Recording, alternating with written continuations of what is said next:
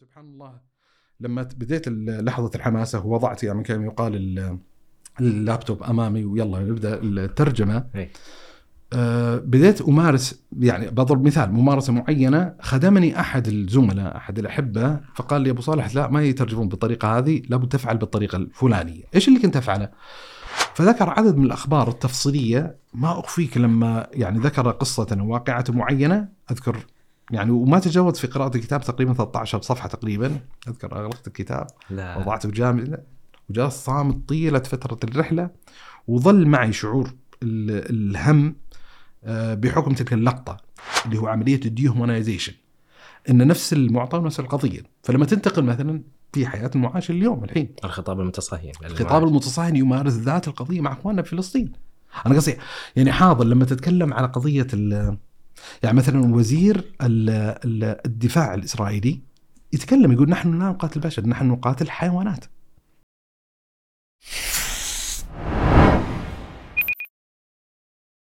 حيا الله أبو صالح. الله يحييك ويسلمك يا مرحبا أهلا وسهلا. يا أهلا وسهلا كيف حالكم شيخ؟ أبشرك أموري طيبة الحمد لله بنعمة وفضل وخير من الله عز وجل. اللهم لك الحمد. شيخ أنا صراحة اليوم متوقع حوار شيق آه، ممكن يكون مؤلم في نفس الوقت. نعم. وهو موضوع ذو ارتباط وثيق بالمجريات المعاشه اليوم وأزعم أنه ركيزة مركزية في تشكيل وعي الإنسان المعاصر آه، وبالأحرى المسلم حول ما يجري في العالم والواقع ال- البئيس الذي نعيشه. آه، مبدئيا شيخ أنت اتصلت بي قبل يومين آه، وكان يعني المفترض أن تكون حلقة معينة قبل هذه لكن ارتأيت أن تكون هذه الحلقة على هيروشيما. فلماذا هيروشيما ولماذا. كتاب هيروشيما؟ طيب بسم الله الرحمن الرحيم والحمد لله رب العالمين والصلاة والسلام على أشرف الأنبياء والمرسلين نبينا محمد وعلى آله وصحبه أجمعين وبعد. طبعا لفت نظري في المقدمة آه، كلمة مركبة أخاف أن أتهم أن أنا اللي أدخلت في قاموسك اللي هو ركيزة مركزية ما لاحظت ال- الحقيقة الموضوع السبب الأساس آه، أن بذرت الفكرة في رأسي قبل أشهر قليلة لما خرج آه، يعني فيلم سينمائي مشهور جدا اللي هو أوبنهايمر للمخرج السينمائي المشهور جدا كريستوفر نولان. وكنت أدرك بمجرد يعني يعني إرهاصات خروج الفيلم هذا إن الفيلم سيكون ترند على المستوى العالمي بحكم إنه المخرج معروف جدا. وهذا اللي حصل فعلا. ولذا لما كنت أتابع شبكات التواصل الاجتماعي لاحظت آه يعني إن هنالك مشاهدات عالية جدا فيما يتعلق بهذا الفيلم. وأحد القضايا اللي لفتت نظري في أثناء يعني متابعة الناس لهذا الفيلم إن في شريحة شبابية واسعة إلى حد ما كنت ألاحظ من عملية الإنزالات المتعلقة بالكتاب الشخصي الذي ترجمته المتعلق بهذا الموضوع وكتاب هيروشيما بحيث ان وجدت نوع من أنواع التواصي داخل دوائر شبابية معينة أن قبل مشاهدة الفيلم الفلاني أنصحك بقراءة الكتاب الفلاني. فخطر في بالي في ذلك الوقت أنه لو قدر الله عز وجل أن كان البودكاست حاضرا وموجودا في المشهد أنه بطبيعة الحال كان من الضروري أن أتناول ما يتعلق بتجربتي في قضية ترجمة الكتاب هذا مع السياق اللي نزل في هذا الفيلم. طبعا اللي حصل إنه تأخر الموضوع وتراخى بحيث إنه فتر أهمية الموضوع. اللي حصل بعدين إنه مع الأحداث الأخيرة اللي قاعد تحصل في الأرض المقدسة في آه، اكناف بيت المقدس آه، لإخواننا في غزة، رأيت إنه من المناسب إعادة يعني طرح هذا الموضوع آه، حكاية للتجربه الذاتيه الشخصيه المتعلقه بملف الترجمة والاستفادة من بعض القضايا وبعض الاسقاطات المتعلقة بذلك الحدث التاريخي المرعب والكارثي والكائل والكبير جدا وهو هيروشيما ونرى يعني كما يقال يعني نوع من أنواع انتزاع بعض الخيوط المتعلقة من ذلك الحدث مع السياق الزمني الذي نعيش فيه. جميل. شيخ لا أخفيك. أنا لما أنظر إلى قائمة المؤلفات للشيخ عبد الله العجيري أجد شموع النهار ينبوع الغوايه الفكريه زخرف القول المنشقون كلها كتب في سياق معين في السياق الشرعي في السياق العقدي. في آخر ال- القائمة تجد ترجمة لهيروشيما لكتاب هيروشيما لجون هيرسي.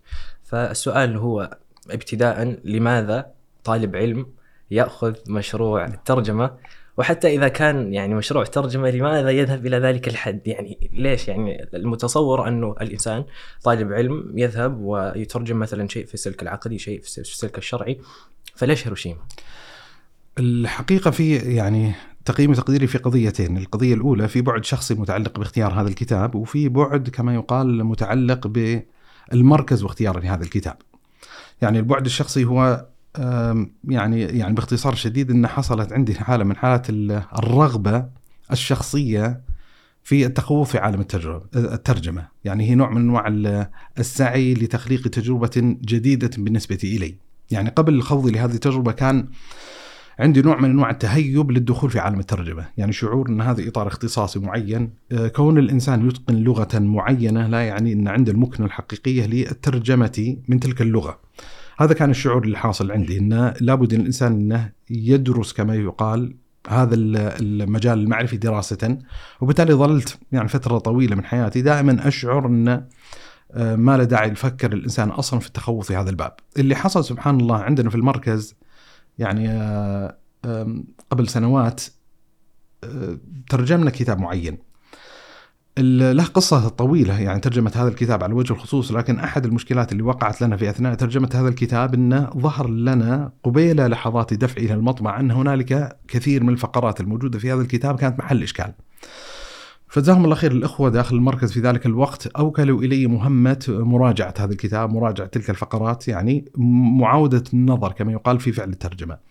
اللي حصل أن بديت أراجع الترجمة وبديت أعدل بعض الفقرات. فسبحان الله بعد تعديل كثير من الفقرات وكتابة جمل مطولة بل فقرات مطولة يعني إعادة صياغتها ترجميا تذكرت سبحان الله قصة وقعت لي يعني أحد الروائيين الغربيين المشاهير في السياق ال- الإنساني المعاصر اللي هو دان براون صاحب الرواية شفرة دافنشي الملائكة والشياطين وغيرها يعني من يعني الروايات المشهورة. اللي حصل إن دان براون كان يتحدث في أحد اللقاءات الحوارية معه انه كان يعني جالس على شاطئ البحر مرة يقرأ في عمل روائي معين. لما فرغ من قراءة تلك الرواية أغلق الرواية وقال في نفسه I can do that أستطيع أني أفعل هذا. أذكر لما ترجمت أو يعني عدت صياغة بعض الفقرات المتعلقة بذلك الكتاب المترجم خطر في نفسي ذات المعنى. I can do that. أستطيع إني أترجم. إيش المشكلة وكذا. فاللي حصل عندنا إن سبق اختيار كتاب هيروشيما من قبل المركز جميل. لترجمة الكتاب وأخذنا حقوق يعني كما يقال للنشر والتوزيع المتعلقة بهذا الكتاب باللغة العربية. فوجدتها فرصة سانحة لتحقيق تلك الرغبة الذاتية وتجربة ما يتعلق بفعل الترجمة. والميزة الكبيرة الموجودة في هذا الكتاب يعني لماذا اخترت هذا الكتاب؟ ابتداء لأمارس عليه فعل الترجمة كان في قضيتين أساسيتين خطرت في بالي. القضية الأولى أن من الاشتراطات اللي وضعتها على نفسي في أول كتاب سأسعى لترجمته أن لا يكون حجم الكتاب كبيرا لأن كان عندي تخوف من التخوف في هذه التجر- التجربة. يعني أخشى أني بعد 10 20 30 40 50 صفحة أمل. فلو قدر الكتاب حجمه خلينا نفترض 400 صفحة بعد 500 صفحة تشعر إن امامك مشوار طويل 350 صفحة نعم. بخلاف لما يكون الكتاب حجمه نسبيا يعتبر صغير يعني كتاب هيروشيما لجون هيرسي كتاب تقريبا آه، 200 صفحة تقريبا أقل من 200 صفحة أظن آه، من القطع الصغير فتشعر إن كل ما مضيت في مشوار ترجمة الكتاب إن القادم كما يقال ليس أسوأ إن بالعكس كل ما تقدمت قاعد تقترب من خط النهاية. جميل. فيكون نوع من أنواع التحفيز لما تترجم كتابا يعتبر مختصرا أو قصيرا. هذا جانب معين. إن خشيت إني أنقطع في أثناء الطريق وأشعر إني ضيعت جهدا يعني وهدرت وقتا من غير طائل. القضية الثانية المتعلقة بهذا الكتاب إن كان عندي رغبة إن يكون كذلك الكتاب ينتمي كما يقال إلى فضاء السرد، يعني لا يتعلق بمجال اختصاصي معين، بحيث لا أريد إني أقع في مأزق وإشكالية ال- فخ المصطلحات، فخ, يعني فخ توليد المصطلحات،. انه يعني لو كتاب ينتمي إلى فضاء من العلوم الطبيعية التجريبية مثلا ستصادف مصطلحات كثيرة جدا. آه كذلك في العلوم الإنسانية، كذلك حتى في العلوم الشرعية على سبيل المثال ستصادف مصطلحات ففي عبء إضافي متعلق بقضية الترجمة ليست عائدة لمجرد ترجمة النصوص القائمة في هذا الكتاب، ترجمة المصطلحات. وكان عندي قلق إن الإنسان قد يضطر يعني في بعض الموارد المعينة أن يولد مصطلحا. ف شعرت أن التجربة الأولى ينبغي أن تكون مبسطة قدر الوسع والطاقة والإمكان. فوجدت أن أخذنا كنا حقوق ترجمة كتاب جون هيرسي داخل المؤسسة. فاللي حصل يعني بال بال بالاختصار أن كلتا الميزتين موجودة في الكتاب، الكتاب ينتمي اجمالا إلى فضاء السرد قريبة من حالة روائية معينة وحجم الكتاب يعتبر حجمه مقبول إلى حد ما، طبعا من المفاجآت وهذه قضية سبحان الله ما كنت حاسب حسابها لما لما اخترنا أن نترجم الكتاب أو اخترت بعدين انه اترجم الكتاب ذاتيا وشخصيا كنت واقع تحت وهم مع أن كما يقال عملت البحث اللازم متعلق بهذه القضية تحت وهم أن الكتاب لم يتم ترجمته إلى العربية. يعني كان عندي شعور يعني سبحان الله أنا. يعني اختنيت الكتاب كما يقال مبكرا لحد معين قرأت الكتاب أعجبني الكتاب باللغة الإنجليزية واقترحت على الزملاء في المركز إنه ليش ما نترجم هذا الكتاب وفعلا مشينا مشينا في المشوار في أخذ الحقوق وكل شيء ما يتعلق به. و... وكان أحد الضوابط الأساسية إنه هو كتابة إلى حد ما مركزية في الثقافة الأمريكية على وجه الخصوص.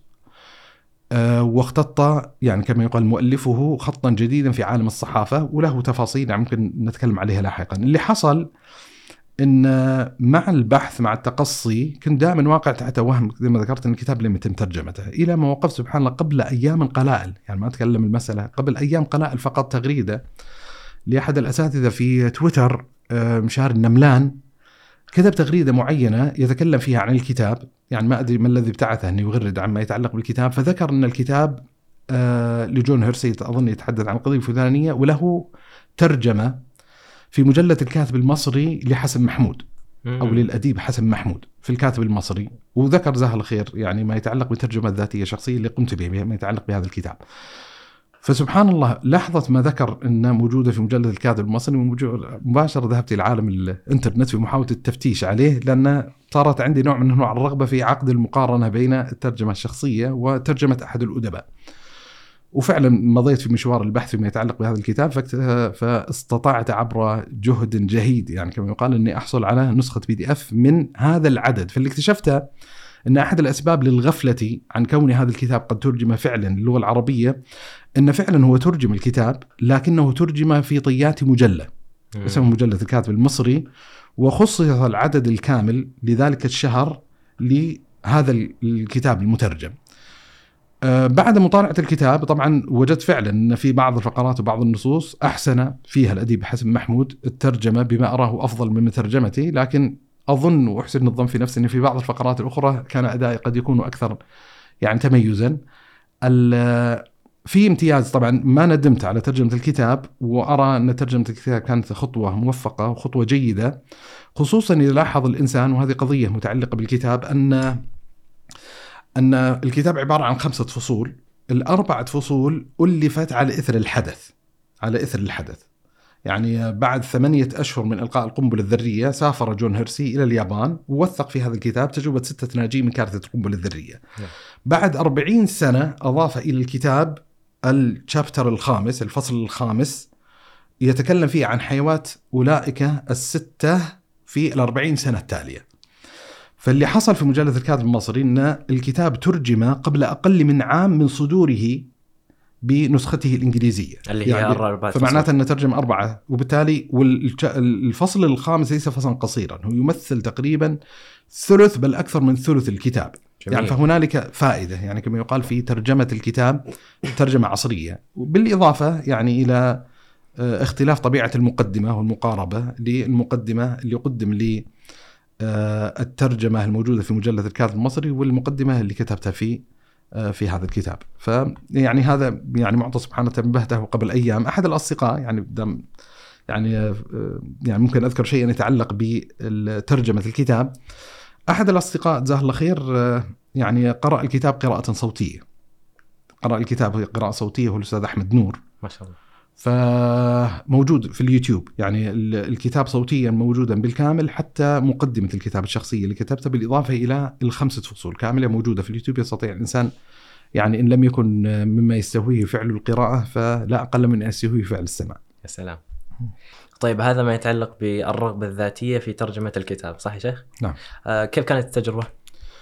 والله ما أخفيك التجربة كانت لذيذة على المستوى الشخصي يعني كان في قدر من القلق كما ذكرت قبل الخوض هذه التجربة لكن ما أخفيك أن صار الإنسان متشجع متحمسا لإعادة التجربة مرة أخرى. عجيب.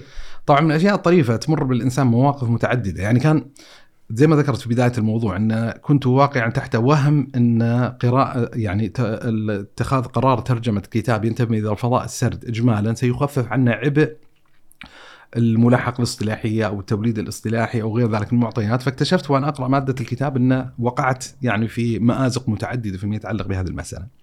يعني أذكر حتى من الأشياء الطريفة أن الكلمة الأولى تقريبا الموجودة في هذا العمل آه، تورطت فيها يعني حتى بحيث أني جلست فترة زمنية غير قليلة متوقفا أمام عنوان الفصل الأول في محاولة وضع اليد على كلمة مناسبة لترجمة احد الألفاظ الموجودة في العنوان وجدت نفسي عاجزة عن ذلك.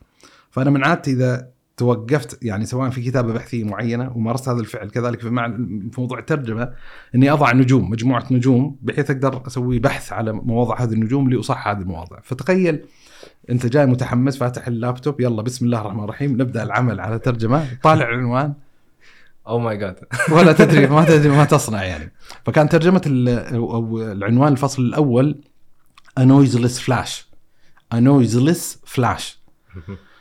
ف noiseless مو بصعب ترجمتها ترجمتها صامت لكن flash flash طبعا يدرك الإنسان ال- يعني يدرك مدلول الكلمة أنت تتكلم على ضوء لكن هذا الضوء له طبيعة مع- معينة مخصوصة نوع من أنواع الضوء المبهر الذي يخطف العين.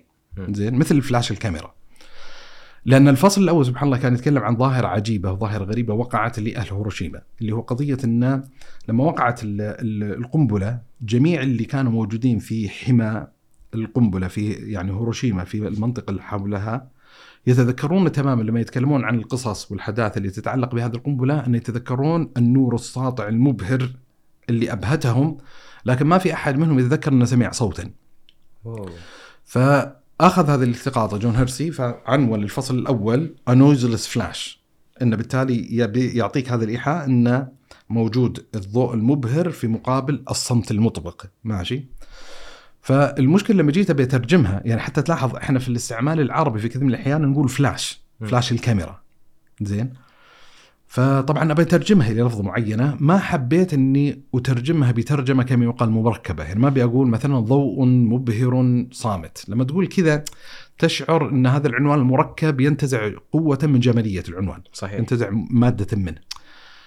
آه، أول لفظة طبعا خطرت في بالي اللي هي لفظة وميض يعني مثلا وميض صامت. لكن المشكلة أتذكر مثلا يعني وأنا اقلب النظر في الموضوع قول الشاعر أرى خلل الرماد وميض نار فتشعر أن الوميض ليس هي اللفظة المعبرة عن هذا النور الساطع.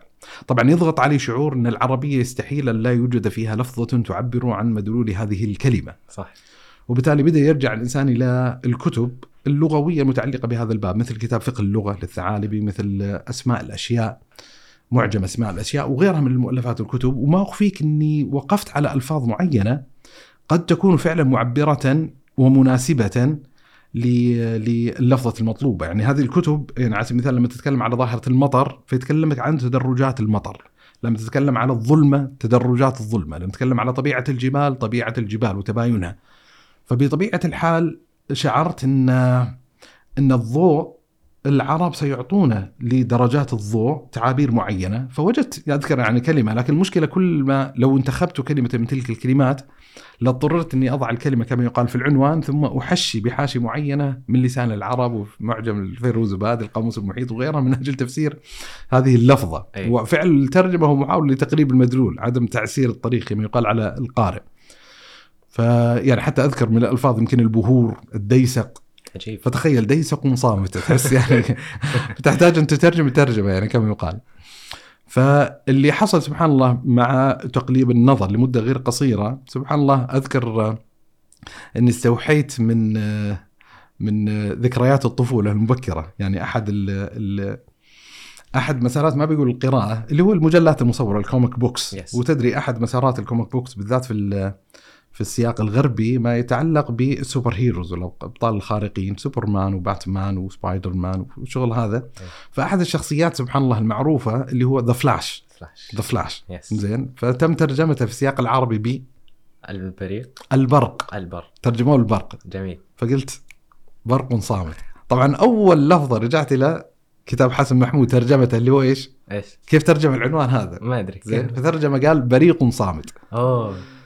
بس أشعر إن بريق آه، ليس هي اللفظة ال- يعني ليست هي المعبرة عن فكرة flash. okay. ما أدري يعني يحتمل يعني اجتهاديا. لكن أذكر هذه التجربة سبحان الله اللي صادفتني باللحظه الأولى. وبعدين عاد بدأ مسلسل الإشكالات يعني كما يقال تتوالد في أثناء قراءة الكتاب. يعني مثلا آه، لما تكلمت على قضية الهروب من القضايا الاصطلاحية بطبيعة الحال من الظواهر اللي تشكلت على إثر إلقاء القنبلة اللي هو ظهور أمراض من التسمم الإشعاعي من الحروق من أشياء معينة. فبديت أصادف بعض الألفاظ الطبية. وهذا القضية اللي كنت أحاول أن أهرب منها. فأذكر جلست مع أحد الأصدقاء يعني أحد الأطباء وقلت له أنا صادف مشكلة في ترجمة بعض المصطلحات الطبية. فقال هنالك معجم الظاهر معجم آه يعني لترجمة الألفاظ الإنجليزية للعربية صادر عن الامم المتحده أو يعني مؤسسة يعني عالمية معينة. هي المعتمدة عندنا في السلك الطبي وفعلا لما رجعت وجدت حلا لكثير من المصطلحات الطبية الأورام الجدرة ويعني مصطلحات معينة. أذكر حتى من الأشياء اللي صادفتني آه، كمشكلة اصطلاحية معينة يعني في أحد الفصول يتكلم إن بعد إلقاء القنبلة بعد فترة زمنية معينة سنوات إن بدأت تتعث الحياة في اللي في في هيروشيما وبدأت النباتات ترجع وبدأ يذكر بعض تفاصيل النباتات إن النوع الفلاني والزهرة الفلانية والقضية الفلانية باللغة الإنجليزية فاحتاج أعرف إيش المقابل لهذه الألفاظ باللغة العربية أي. فبدأ الإنسان يعني رحلة البحث المضني عن بعض بعض المصطلحات النباتية المناسبة لأن أحيانا اللي يحصل وجدت إن إن يذكرون اسم النبتة معينة موجودة في نهاية كما يقال يعني يعني في تفاصيل معينة واللفظة العربية ليست مطابقة لذلك التفصيل لكن تحتاج ترتفع خطوة كما يقال إلى تصنيف معين نباتي حتى تجد اللفظة المناسبة لك. ولذا من الأشياء سبحان الله اللي اللي يجب أن يتنبه لها من يهتم بفعل الترجمة في السياق المعاصر الذي نعيش فيه إن هنالك خدمات كثيرة جدا موفرة للمترجم المعاصر لم تكن متوفرة لمن كان قبلنا. يعني من الأشياء اللي أكبرها مثلا في ترجمة في تجربة مثلا المترجمين القدامى العريقين وخلينا نتكلم في سياق مثلا حسن محمود وكذا. أظن الخدمات الموفرة لي أنا اليوم كمترجم يسهل علي عملية الترجمة أكثر خدمة ممن سبق. صحيح. يعني أضرب امثله من واقع التجربة الذاتية. مثلا أول شيء قرب المعاجم. يعني تخيل الحين لفظة معينة مثلا تريد أن تجد لفظة مناسبة ما هي موجودة في قاموسك ومعجمك الخاص أو ما خطرت على بالك لفظة مناسبة بتضطر ترجع لمعاجم معينة. هذه المعاجم بطبيعة الحال تكون ورقية. هذه الأوراق عملية شاقة في البحث عن كل لفظة معينة. سهل عليك هذه العملية عن طريق التطبيقات الإلكترونية بل سهل عليك عن طريق الإنترنت. يعني مثلا أحد المعاجم المشهوره جدا معجم البعلبكي على سبيل المثال.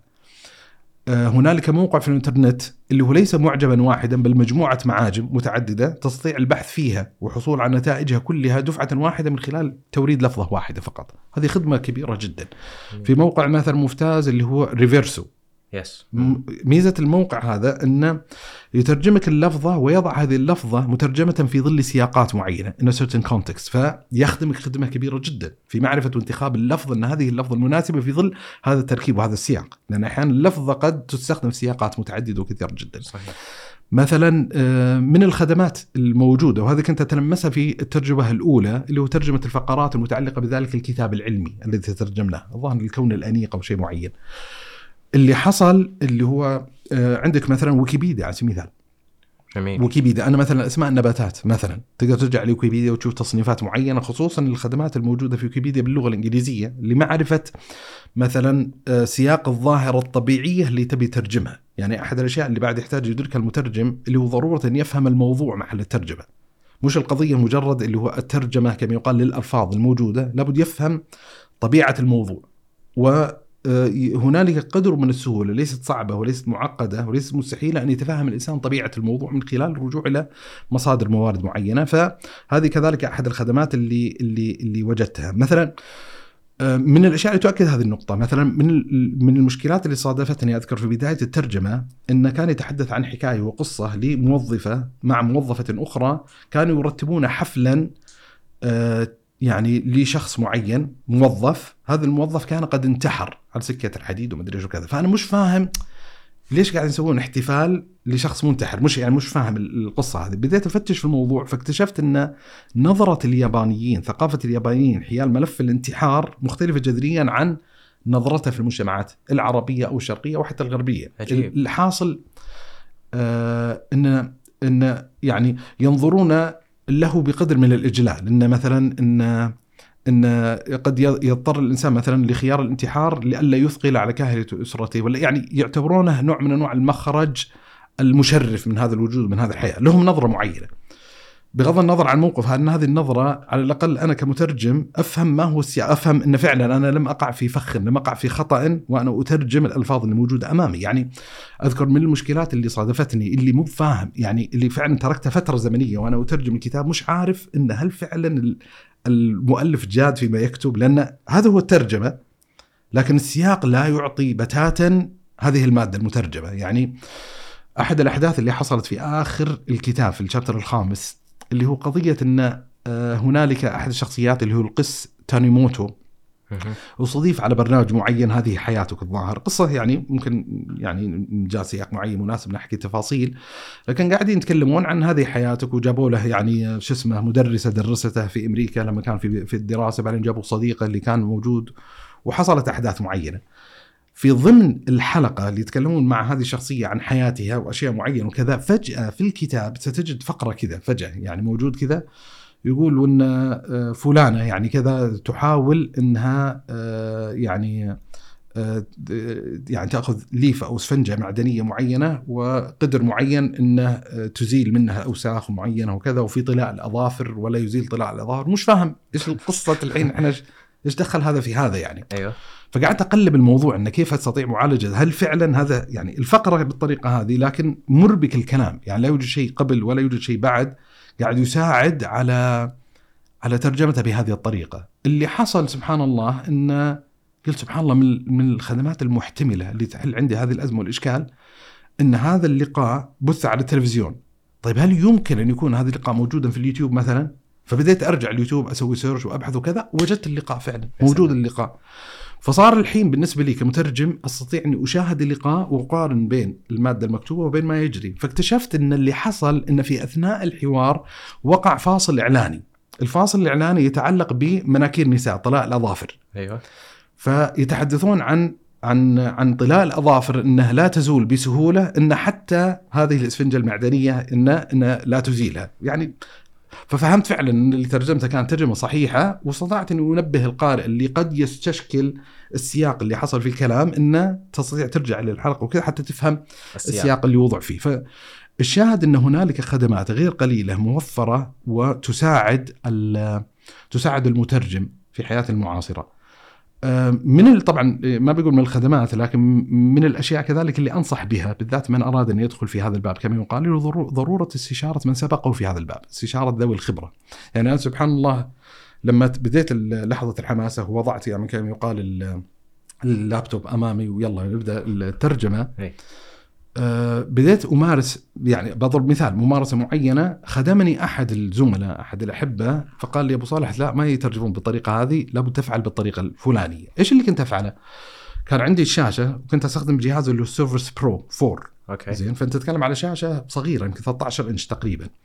فكنت فاتح ملف ال PDF اللي هو الكتاب هيروشيما باللغة الإنجليزية وفاتح ملف ال Word بال يعني قاعد أكتب فيه المادة المترجمة باللغة العربية في الخانة اللي بجانبها. جميل. فعيني تروح إلى هناك أقرأ فقرة معينة وأبدأ أترجم أقرأ وأترجم أقرأ وأترجم وجدتها ثقيلة جدا لأن لما ينتقل عينك هناك جالس تحاول تبحث وين وصلت وبعدين ترجع تترجم بعدين ترجع مرة ثانية عملية شاقة وعملية ثقيلة إلى درجة أذكر إني كنت عازم على أن أشتري شاشة كبيرة بحيث انه تصير على الأقل عندي المادة اللي تريد ترجمها من الإنجليزية مكتوبة بشكل كبير وإن اللي قاعد أكتبه بشكل كبير.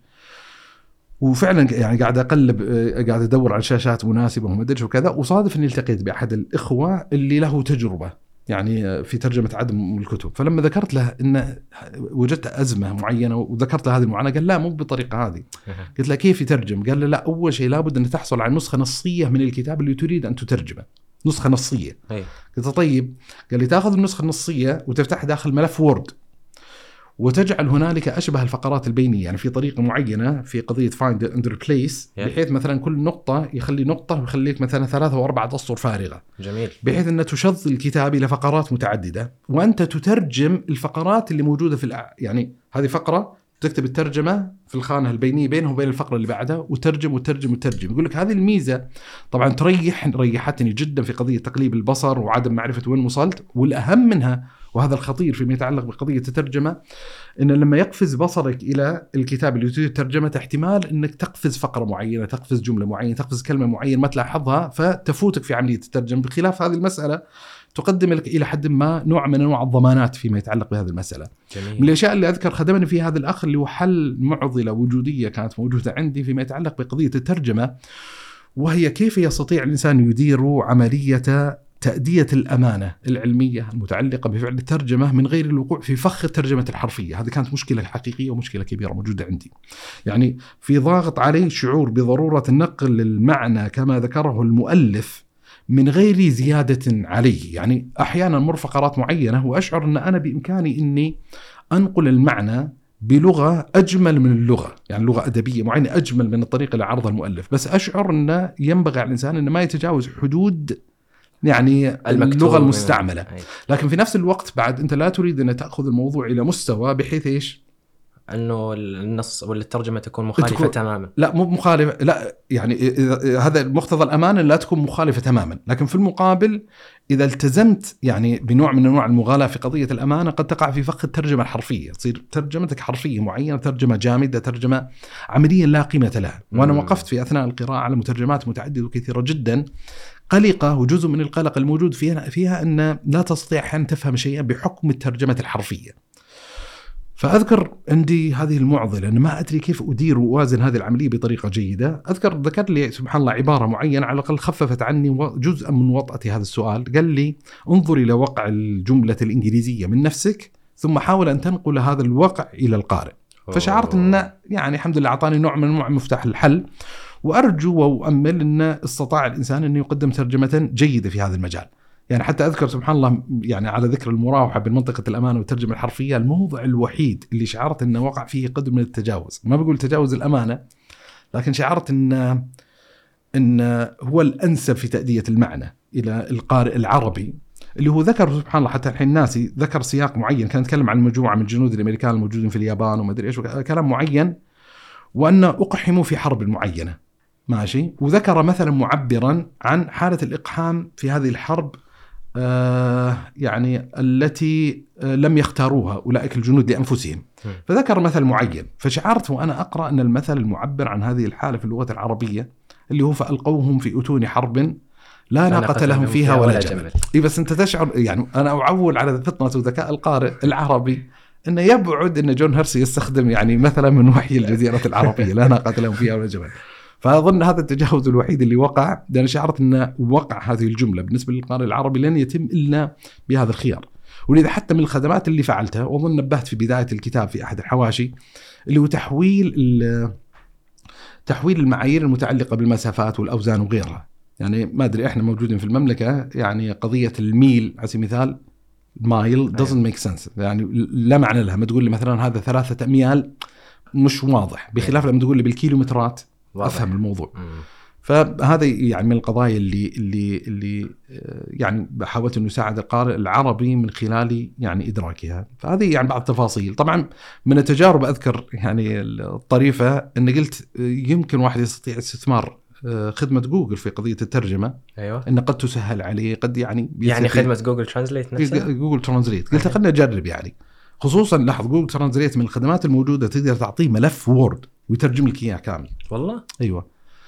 ما أدري هل تحسن أداؤه. أنا أظن بعض الزملاء يقولون ان ترى لا جوجل قاعد يتطور كفاءته ب يعني باستثمار. أظن مثلا دخول آه، دخولنا في عالم ال AI الحين الذكاء الصناعي ومدري إيش وكذا أظن إنه سيطور كفاءة المترجمات الإلكترونية. الله أعلم إيش اللي ممكن يحصل في مستقبل الأيام.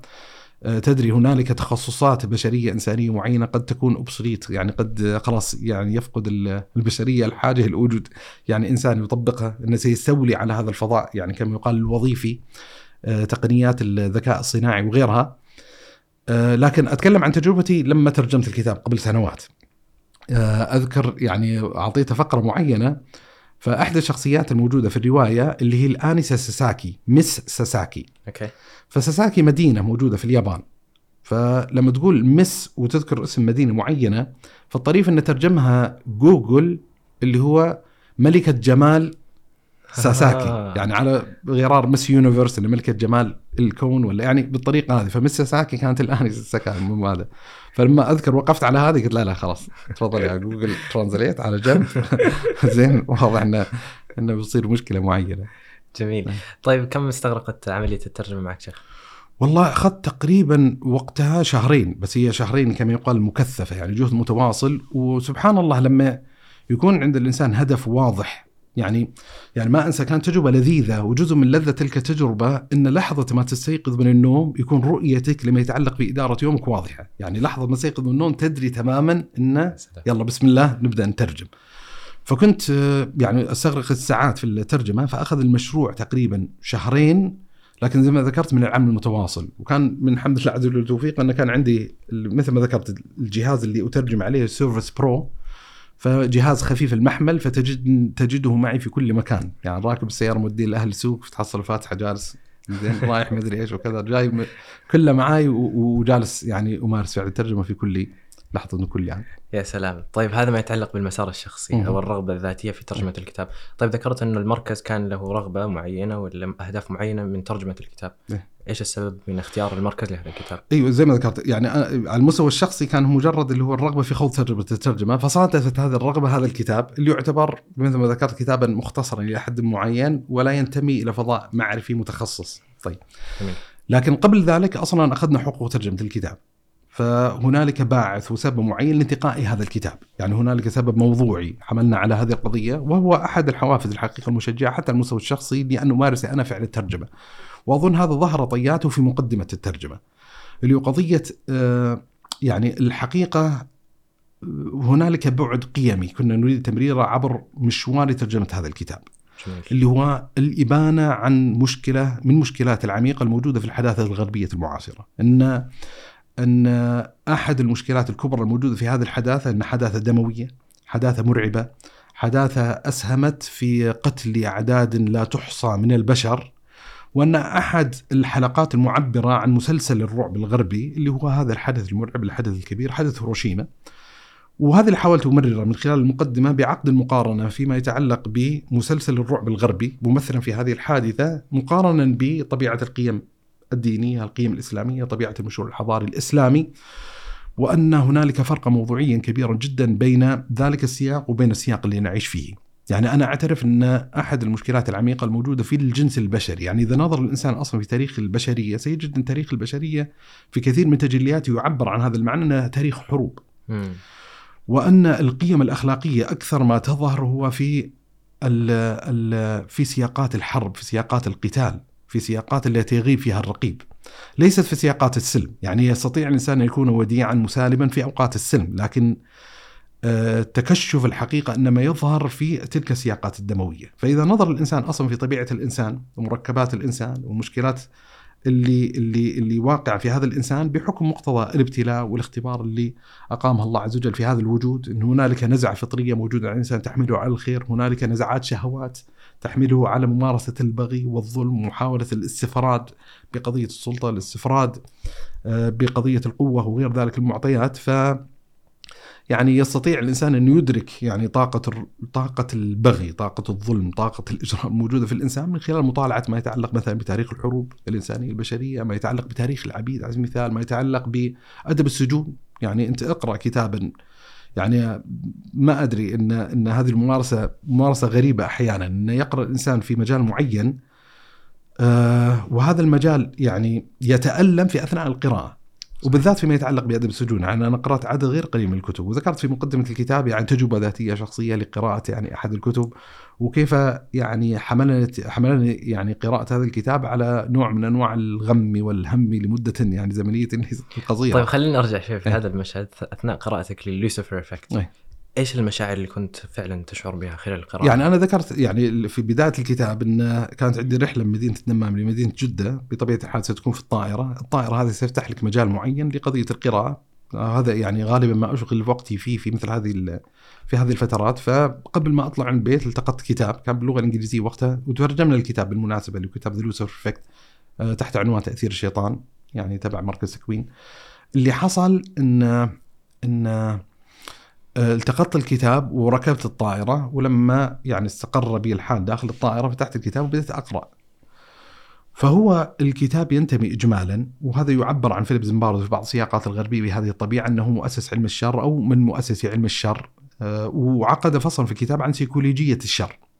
فعلى أساس يبرهن على على ضرورة تناول ما يتعلق بموضوع الشر بدأ يحكي بعض الحكايا وبعض القصص وبعض الأخبار المتعلقة ببعض الشرور البشرية الإنسانية. فذكر يعني الصراع اللي حصل بين توتسو وبين الهوتو يعني قبيلة يعني موجودة في أفريقيا والمجازر اللي حصلت بينهما.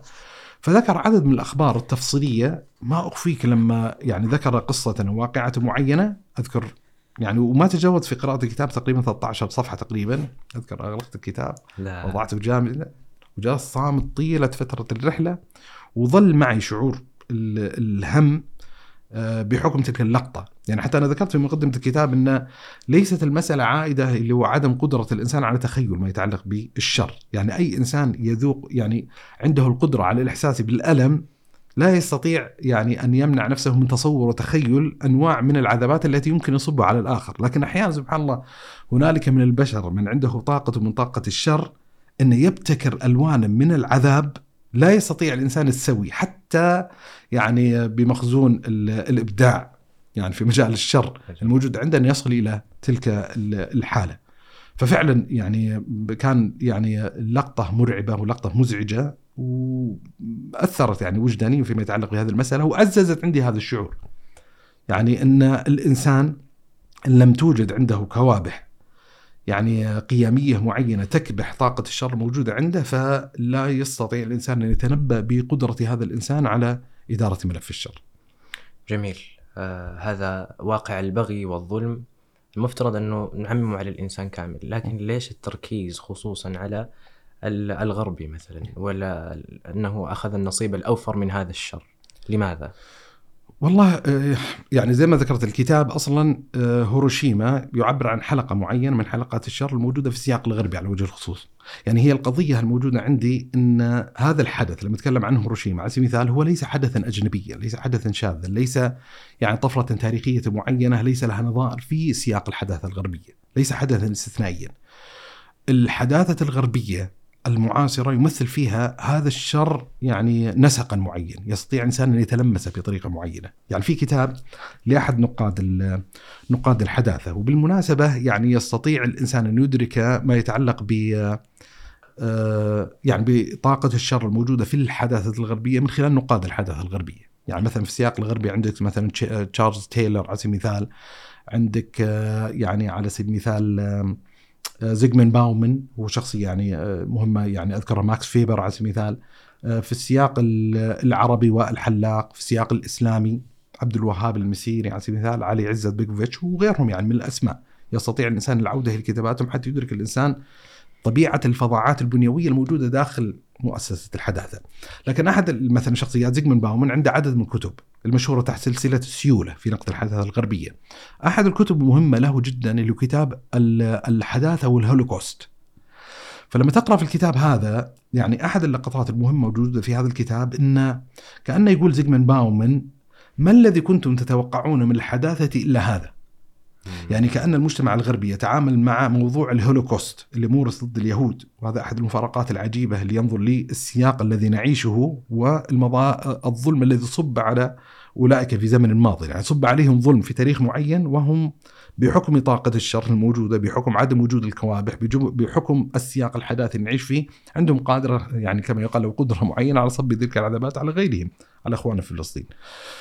فاللي حصل يقول أنتم ليش مستغربين؟ ليش قاعد تتحملون مع الموضوع كأنها طفره طفرة غريبة، كان حدث استثنائي عابر، كانها ليس منتجا إلى حد ما طبيعي من الحداثة. ما الذي كنتم تتوقعون غير هذا؟ فأحد الأشياء اللي يحتاج الإنسان يلاحظها فيما يتعلق بطبيعة الحداثة الغربية وبحكم أنا أقول لك إن ال- ال- هذه الشهوة شهوة البغي الموجودة عند الإنسان إذا لم تضبط بأبعاد قيميه معينة فعندها قدرة أن تتمدد. وبالتالي لما يستعرض الإنسان واقع التاريخ الغربي. سيجد مثلا عندك مثلا الإبادة اللي حصلت مثلا للهنود الحمر. في- أمريكا الملاحقات. لما تتكلم على تاريخ العبود العبيد واستجلابهم مثلا من أفريقيا إلى القارات الجديدة، لما تتكلم على الاستعمار اللي مورس ضد العالم بشكل عام، ضد الشعوب العربية بشكل خاص، وحجم المجازر، حجم المآسي، حجم الكوارث اللي حصلت للمسلمين في حقبة حقبة الاستعمار. آه، ما عبر عنه ظلما بالتطهير العرقي في البوسنة والهرسك على سبيل المثال،. ما مورس ضد اخواننا مثلا في الشيشان، في أفغانستان، في العراق، مليون طفل عراقي زين ويقول لك بعدين ان لكل حرب يعني كما يقال ضحايا جانبية أو شيء. فشاهد ان أحد الحلقات الموجودة في مسلسل الرعب الغربي هو ما يتعلق بهذه القضية، يعني ما يتعلق بهذه القضية. ولذا يعني من الكتب اللي أنصح بمطالعتها وقراءتها المعبرة عن حجم الشر الموجودة في الحداثة الغربية بشكل عام في الحالة الأمريكية بشكل خاص. سلسلة منير العكش. منير العكش عنده سلسلة الإبادات. الإبادات الإبادة الجماعية والإبادة الجنسية والإبادة الثقافية.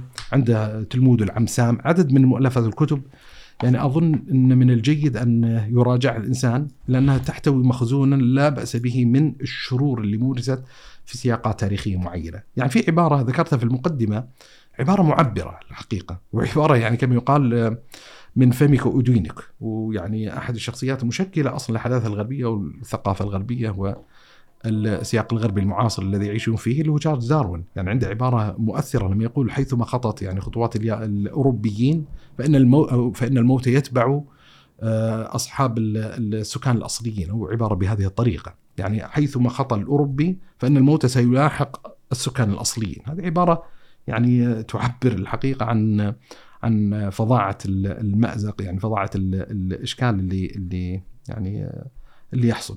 وما يحتاج الإنسان يعني يعني ماشي إحنا نتناول ما يتعلق بترجمه بتجربه الترجمة الذاتية المتعلقه بهذا الكتاب بعض الاحداث المتعلقه بهيروشيما لكن لا يحتاج الانسان كثيرا يفتش في آه، أغوار التاريخ يعني كما يقال. يستطيع الإنسان اليوم عبر الشاشات يعني كما يقال آه، آه، أن يرى هذه المآسي وهذه المصائب وهذه المشكلات تصب على رؤوس اخواننا مثلا فلسطين.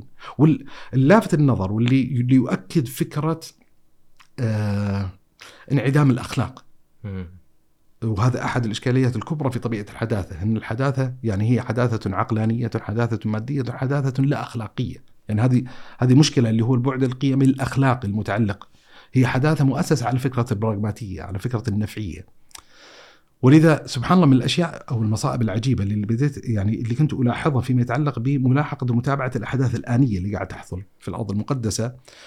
وطبيعة التناول الغربي لهذه المجازر وهذه، أنت لا تتكلم فقط على حالة التعاطف، حالة المساندة، ولا تتكلم حتى عن عن توحد حالة المساندة، يعني بمعنى آه إن ليست المسألة محصورة فقط في إطار في إطار المؤسسة السياسية الغربية، تتكلم على مستوى الجامعات، تتكلم عن مستوى المؤسسات الثقافية، تتكلم على مستوى الممثلين، الممثلات، يعني تخيل وهذا اللي يعززه. يعني في نوع من انواع الدعم اللامحدود.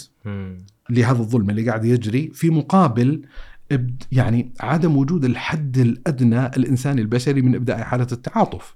صحيح. يعني خذ مثلا هالتقاطة، مثلا ممثلة مشهورة جدا تنشر صورة في الإنستغرام آه، تكتب يعني تعليقا عليها مجموعة أطفال قاعدين ينظرون للسماء، الموت يأتي من السماء، إن في صواريخ كذا. كانت متوهمة أن هذه صوره لأطفال بين قوسين إسرائيليين. لما نبهت أن هذه الصورة ترى لأطفال فلسطينيين، بدل ما تقول ما ينبغي أن يقوله أي إنسان سوي. عاقل عنده الحدود الدنيا كما يقال من البعد القيمي الأخلاقي البعد الإنساني ليس سايكوباثيا أن تقول والله يعني يعني حتى الأطفال الفلسطينيين لهم حق الحماية أي أي شيء كلام معين. اللي فعلته باختصار ان حذفت حذفت ال post حذفت الصورة حذفت التعليق. يعني قبل أيام قليلة أشوف يعني وأنا أتابع الحوارات اللي قاعد تجري وكذا في حوار أجري في قناة البي بي سي مع السفير الفلسطيني في بريطانيا. حسام زملط إيوه. فأحد اللقاءات اللي حصلت إن المذيعة تخاطبه يعني في بداية اللقاء يعني عن أوضاع معينة متعلقة بغزة وكذا فتحدث السفير إن ألقيت قنبلة معينة على العمارة اللي تسكنها ابنة عمي وإن توفيت أم زوجته والزوجة والأطفال وكذا كذا وإن تقريبا ظن عدد ستة من أفراد الأسرة توفوا. ماشي؟ ردة فعل المذيعة مباشرة إيش قالت؟ نظرت إليه قالت زي كذا تقول sorry for that وبعدين do you condemn حماس يعني أنا يعني ما في القدرة على التعاطف الإنسان البشري بالحدود الدنيا معقولة؟ يعني تخيل إنسان يقول إن حلت عليه هذه المصيبة إن مثلا ماتت زوجتي ومات أطفالي ومات كذا وطلع تشعر على الأقل إن في نوع من أنواع آه، اعتبار عاطفي وجداني معين ل آه، للمساندة لإبداء التعاطف. يعني ماشي بيجي السؤال ما في مشكلة خلينا يجي السؤال do you condemn حماس. بس أعط فرصة زمنية معينة. يعني حتى أنا ما أخفيك أن سائل أن السفير تفاعل مع الموضوع مباشرة وكانه أمر ما جرى، أنا كنت أتمنى انه ينظر إليها نظرة حادة كذا فترة. سكون كذا بس ينظر لها. إي serious يسكت كذا فترة بعدين يعني يعطيها كما يقال اللطمه الكلامية انه يعني انه من المعقولة، ولذا سبحان الله يعني في شخصيات كانت محسوبة على إطار ثقافي معين كانت محل لتحسين الظن في دوائر يعني كما يقال حتى مسلمة متعددة. يعني مثلا جوردن بيترسون ما كان يتخيل إنه يبلغ به الوقاحة إلى حد انه يقول جيف ذم هيل زين؟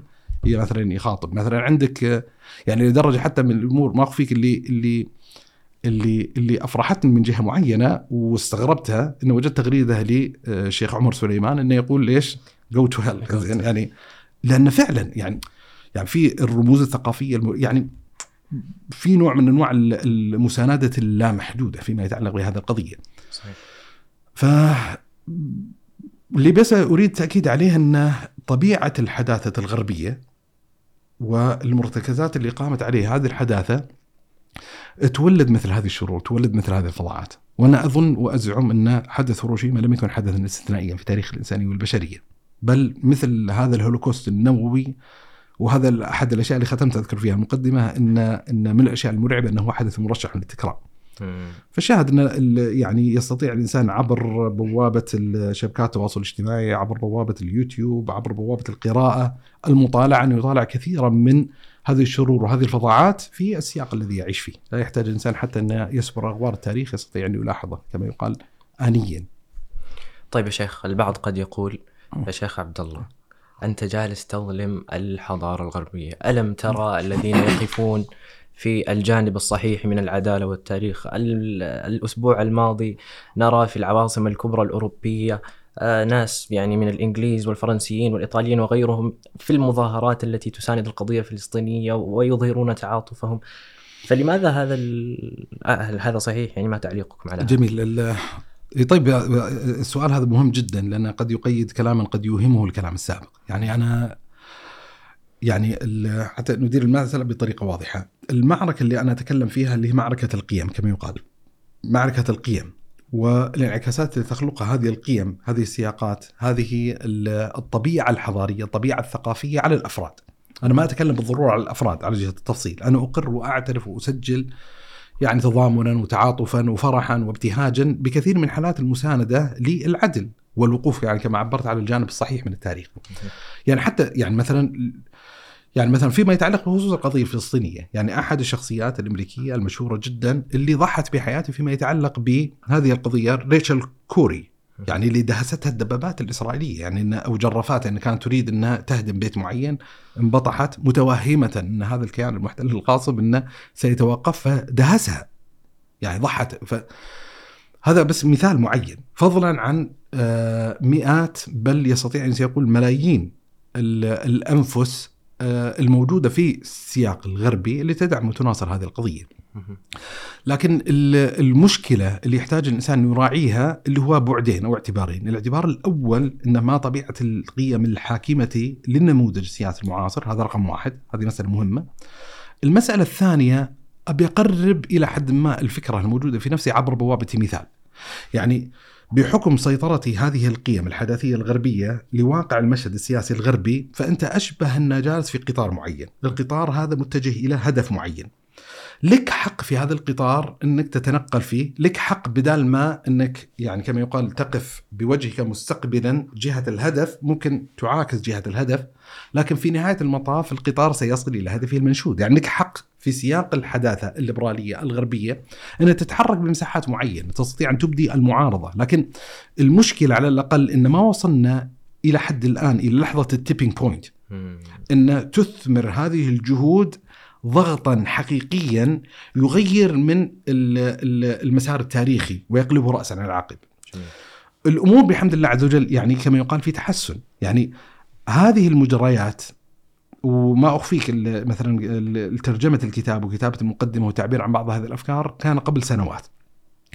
لما ينظر الإنسان في طبيعة التعاطف على الأقل الغربي فيما يتعلق بالقضية الفلسطينية، الآن هنالك صوت جالس يبرز على السطح ويطفو ويتزايد بطريقة غير مسبوقة. يعني كان أحد التابوهات الموجودة في الحياة السياسية الغربية الحديث عن القضية الفلسطينية مساندة للفلسطينيين للشعب الفلسطيني. صحيح. آه الآن ستجد سياسيين غربيين يتكلمون في هذه القضية.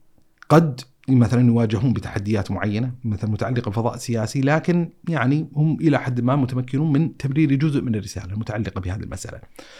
فالأمور الحين قاعدة تتبدل وتتغير في المزاج ويؤمل الإنسان إن هذا التغير الموجود في مزاج قاعدة قاعد تتوسع في المجتمعات الغربية أن تثمر كما يقال آه، جزءا من المعالجة فيما يتعلق بهذه القضية. لكن إلى حد هذه اللحظة كما يقال لما ينظر الإنسان إلى طبيعة التصريحات السياسية الموجودة لكبريات القيادات العالمية، المؤسسات العالمية سيجد إن هنالك صوت يعني واحد هو الصوت المسموع اللي هو الدعم كما يقال اللامحدود للكيان المحتل الغاصب. فهذا يعني هذا اللي أظن يعني يحتاج كذلك الإنسان أن يدركه وينظر إليه، إنها ليست هي تهمة لكل فرد معين يعيش في السياق الغربي، إنه ينتمي إلى هذه المنظومة الحداثية الغربية بانعدام أخلاقها، لكن هذا لا يلغي على الأقل إلى اللحظة الراهنة التي نعيشها ان إن إن هذه فعلا هي المنظومة الحاكمة، ولذا أنت لاحظ قصدي من الجهة العملية، أنت تتكلم على أكثر من مليون مليونين إنسان موجودين في أكثر رقعة بشرية إنسانية كثافة سكانية معينة تصب عليها كما يقال القنابل تنتزع أرواح المسلمين في هذه القضية يمنع عنهم الطعام والغذاء والماء والكهرباء. ف يعني يعني يصير قصارى العالم ان إن مجرد يعني المطالبة ب يعني إيصال المعونات وإلى هذه اللحظة لا أعرف إذا كانت هناك معونات قاعد تصل لإخواننا داخل يعني غزة فهذا جزء من المأزق اللي أنا أتكلم فيه. جميل جدا شيخي. كي نكون موضوعيين البعض قد يسأل طيب التاريخ الإسلامي لا يقل دموية ولا يقل آه لا تقل فيه الحروب كما تعرف فما التعليق؟ والله زي ما ذكرت في بداية الموضوع أن تاريخ البشرية هو تاريخ حروب ودماء وأنا لا أنزه التجربة الإسلامية بالكلية أصلا من الوقوع في قدر من البغي وقدر من الظلم لكن الذي أزعمه يقينا أن عقد المقارنة بين المصائب والمشكلات والانحرافات الواقعة في سياق التاريخ الإسلامي مقارنه بطبيعة التاريخ الغربي هنالك فارق جوهري وفارق جذري. فارق جذري ضخم جدا لا وجه من أوجه المقارنة.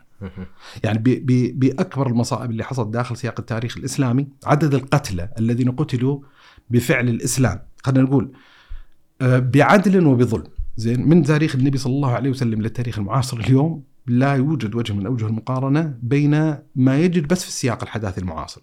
هذا جانب أنا قصدي من ناحية يعني لنحتكم للتاريخ مثلا وفي دراسات بالمناسبة تدرس هذه القضية فأنا أتكلم إن في مقدمة آه، في الكلام ليست مسلمة يعني ماشي يعني آه، هنالك فارق مرعب هائل بين شخص تعدى وظلم وأجرم وقتل إنسانا معينا وشخص آخر قتل 100 و200 و300 أو 100 ألف إنسان، هنالك يعني فارق موضوعي يعني نتكلم صحيح. وإن كان هنالك إمكانية للاشتراك في مطلق الظلم لكن في فرق بين من مارس الظلم بإطلاق يسمونها إحنا نقول المطلق الإيمان والإيمان المطلق، الإيمان الكامل زين وبين من مارس فعل من فرعي. الجانب الثاني اللي أؤكد عليه اللي هو الرجوع والتخنق إلى المربع السابق اللي هو مربع اصطراع القيم. يعني في فرق جوهري. الظلم الذي يقع من المسلمين الإسلام لا يتحمل تبعة ذلك الظلم.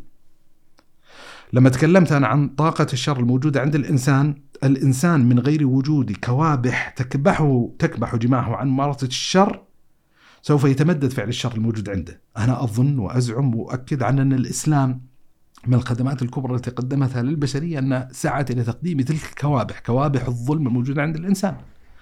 يعني أحد القيم إن لم تكن هي القيمة المركزية الكبرى في دين الإسلام هي قيمة العدل. صحيح. الله عز وجل إنما أنزل الوحي على النبي صلى الله عليه وسلم من أجل إقامة العدل بين الناس وبين البشر، وعدد النصوص الشرعية المؤكدة على مركزية قيمة العدل متعدده وكثيره جدا. ونستطيع أن نخصص حلقة مثلا في البودكاست نتكلم فيها عن مركزية قيمة العدل. آه، ولذا أنت تجد تجليات قيمة العدل مثلا في ال في ال في ال في منظومة القيم الدينية الإسلامية في كل مقام.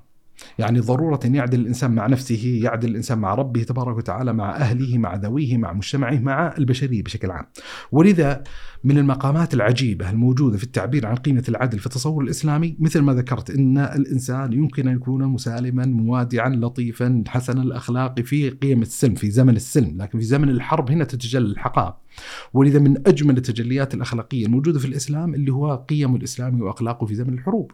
يعني يستطيع الإنسان يختزل الحالة الإسلامية إنها حالة من حالات النبل، حالة من حالات الفروسية الموجودة، يعني تأمل لما يقول الله عز وجل آه مثلا لما يقول الله تبارك وتعالى آه وقاتلوا في سبيل الله ولا تعتدوا. إن الله لا يحب المعتدين، يعني لاحظ الحين يأمرك الله عز وجل بالقتال.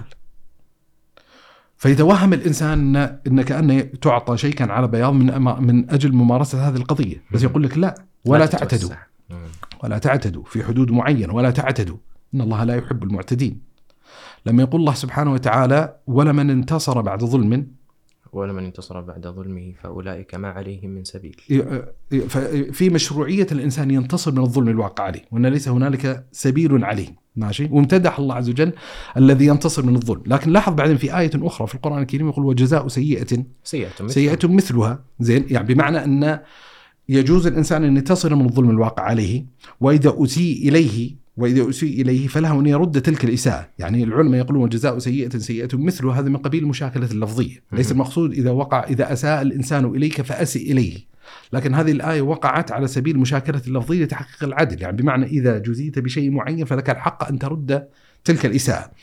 لكن العجيب بعدين يقول الله عز وجل إيش؟ وجزاء سيئة سيئة مثلها فمن؟ عفا عفا وأصلح. فاجره فاجره على الله. يعني بمعنى أن حتى الشريعة كأنها تتشوف بك لتحقيق مقام أرفع. على مقام أرفع من مقام العدل المقام العفو.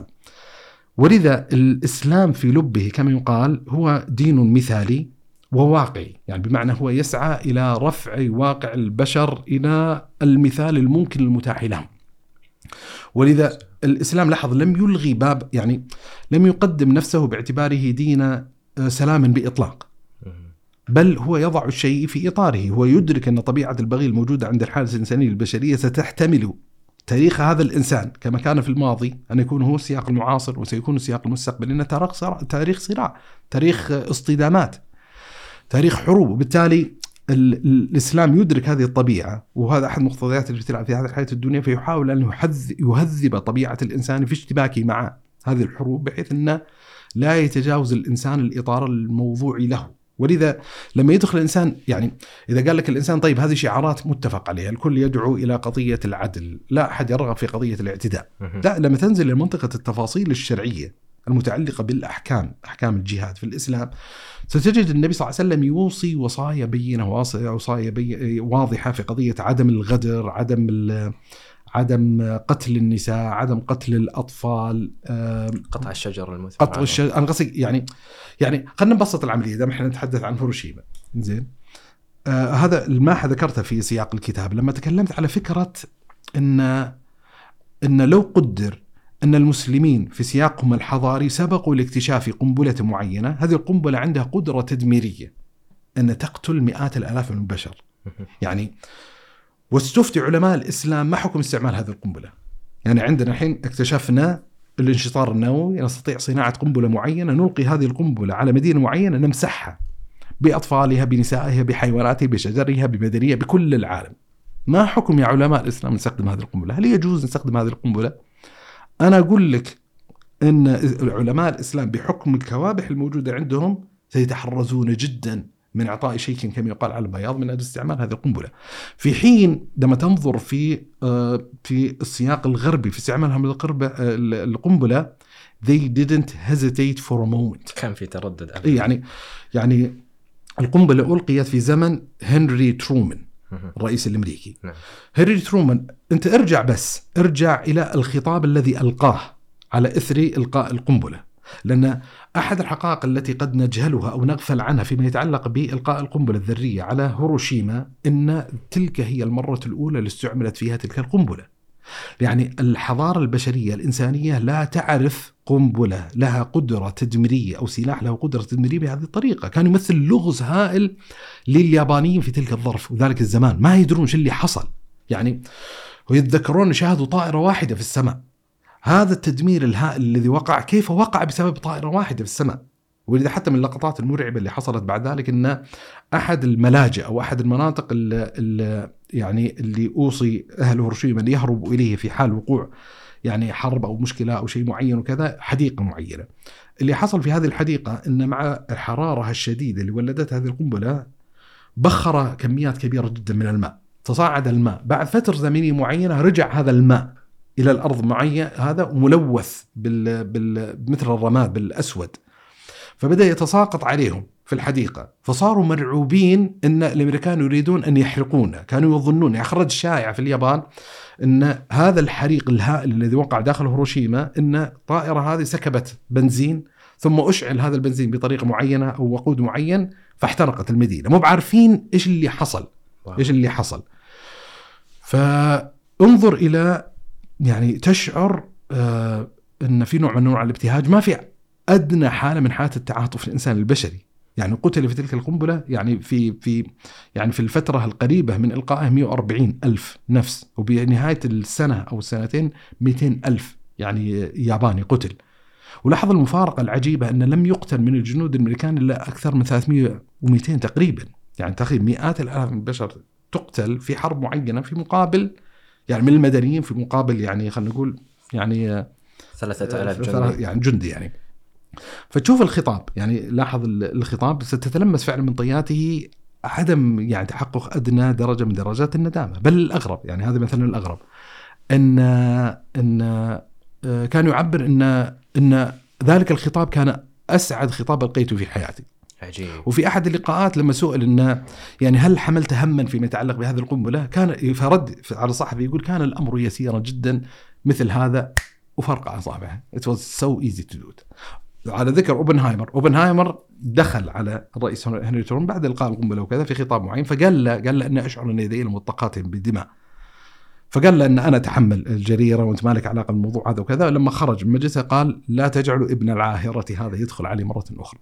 زين فالشاهد أن أنا هذا اللي اللي اللي اللي, اللي قاعد أتحدث عنه أن في فرق مرعب وهائل وكبير جدا بين النبي صلى الله عليه وآله وسلم الذي راى. امرأة مقتولة في أحد الحروب قال من قتل هذه ما كانت هذه لتقاتل. يعني كيف يقع مثل هذا الأمر؟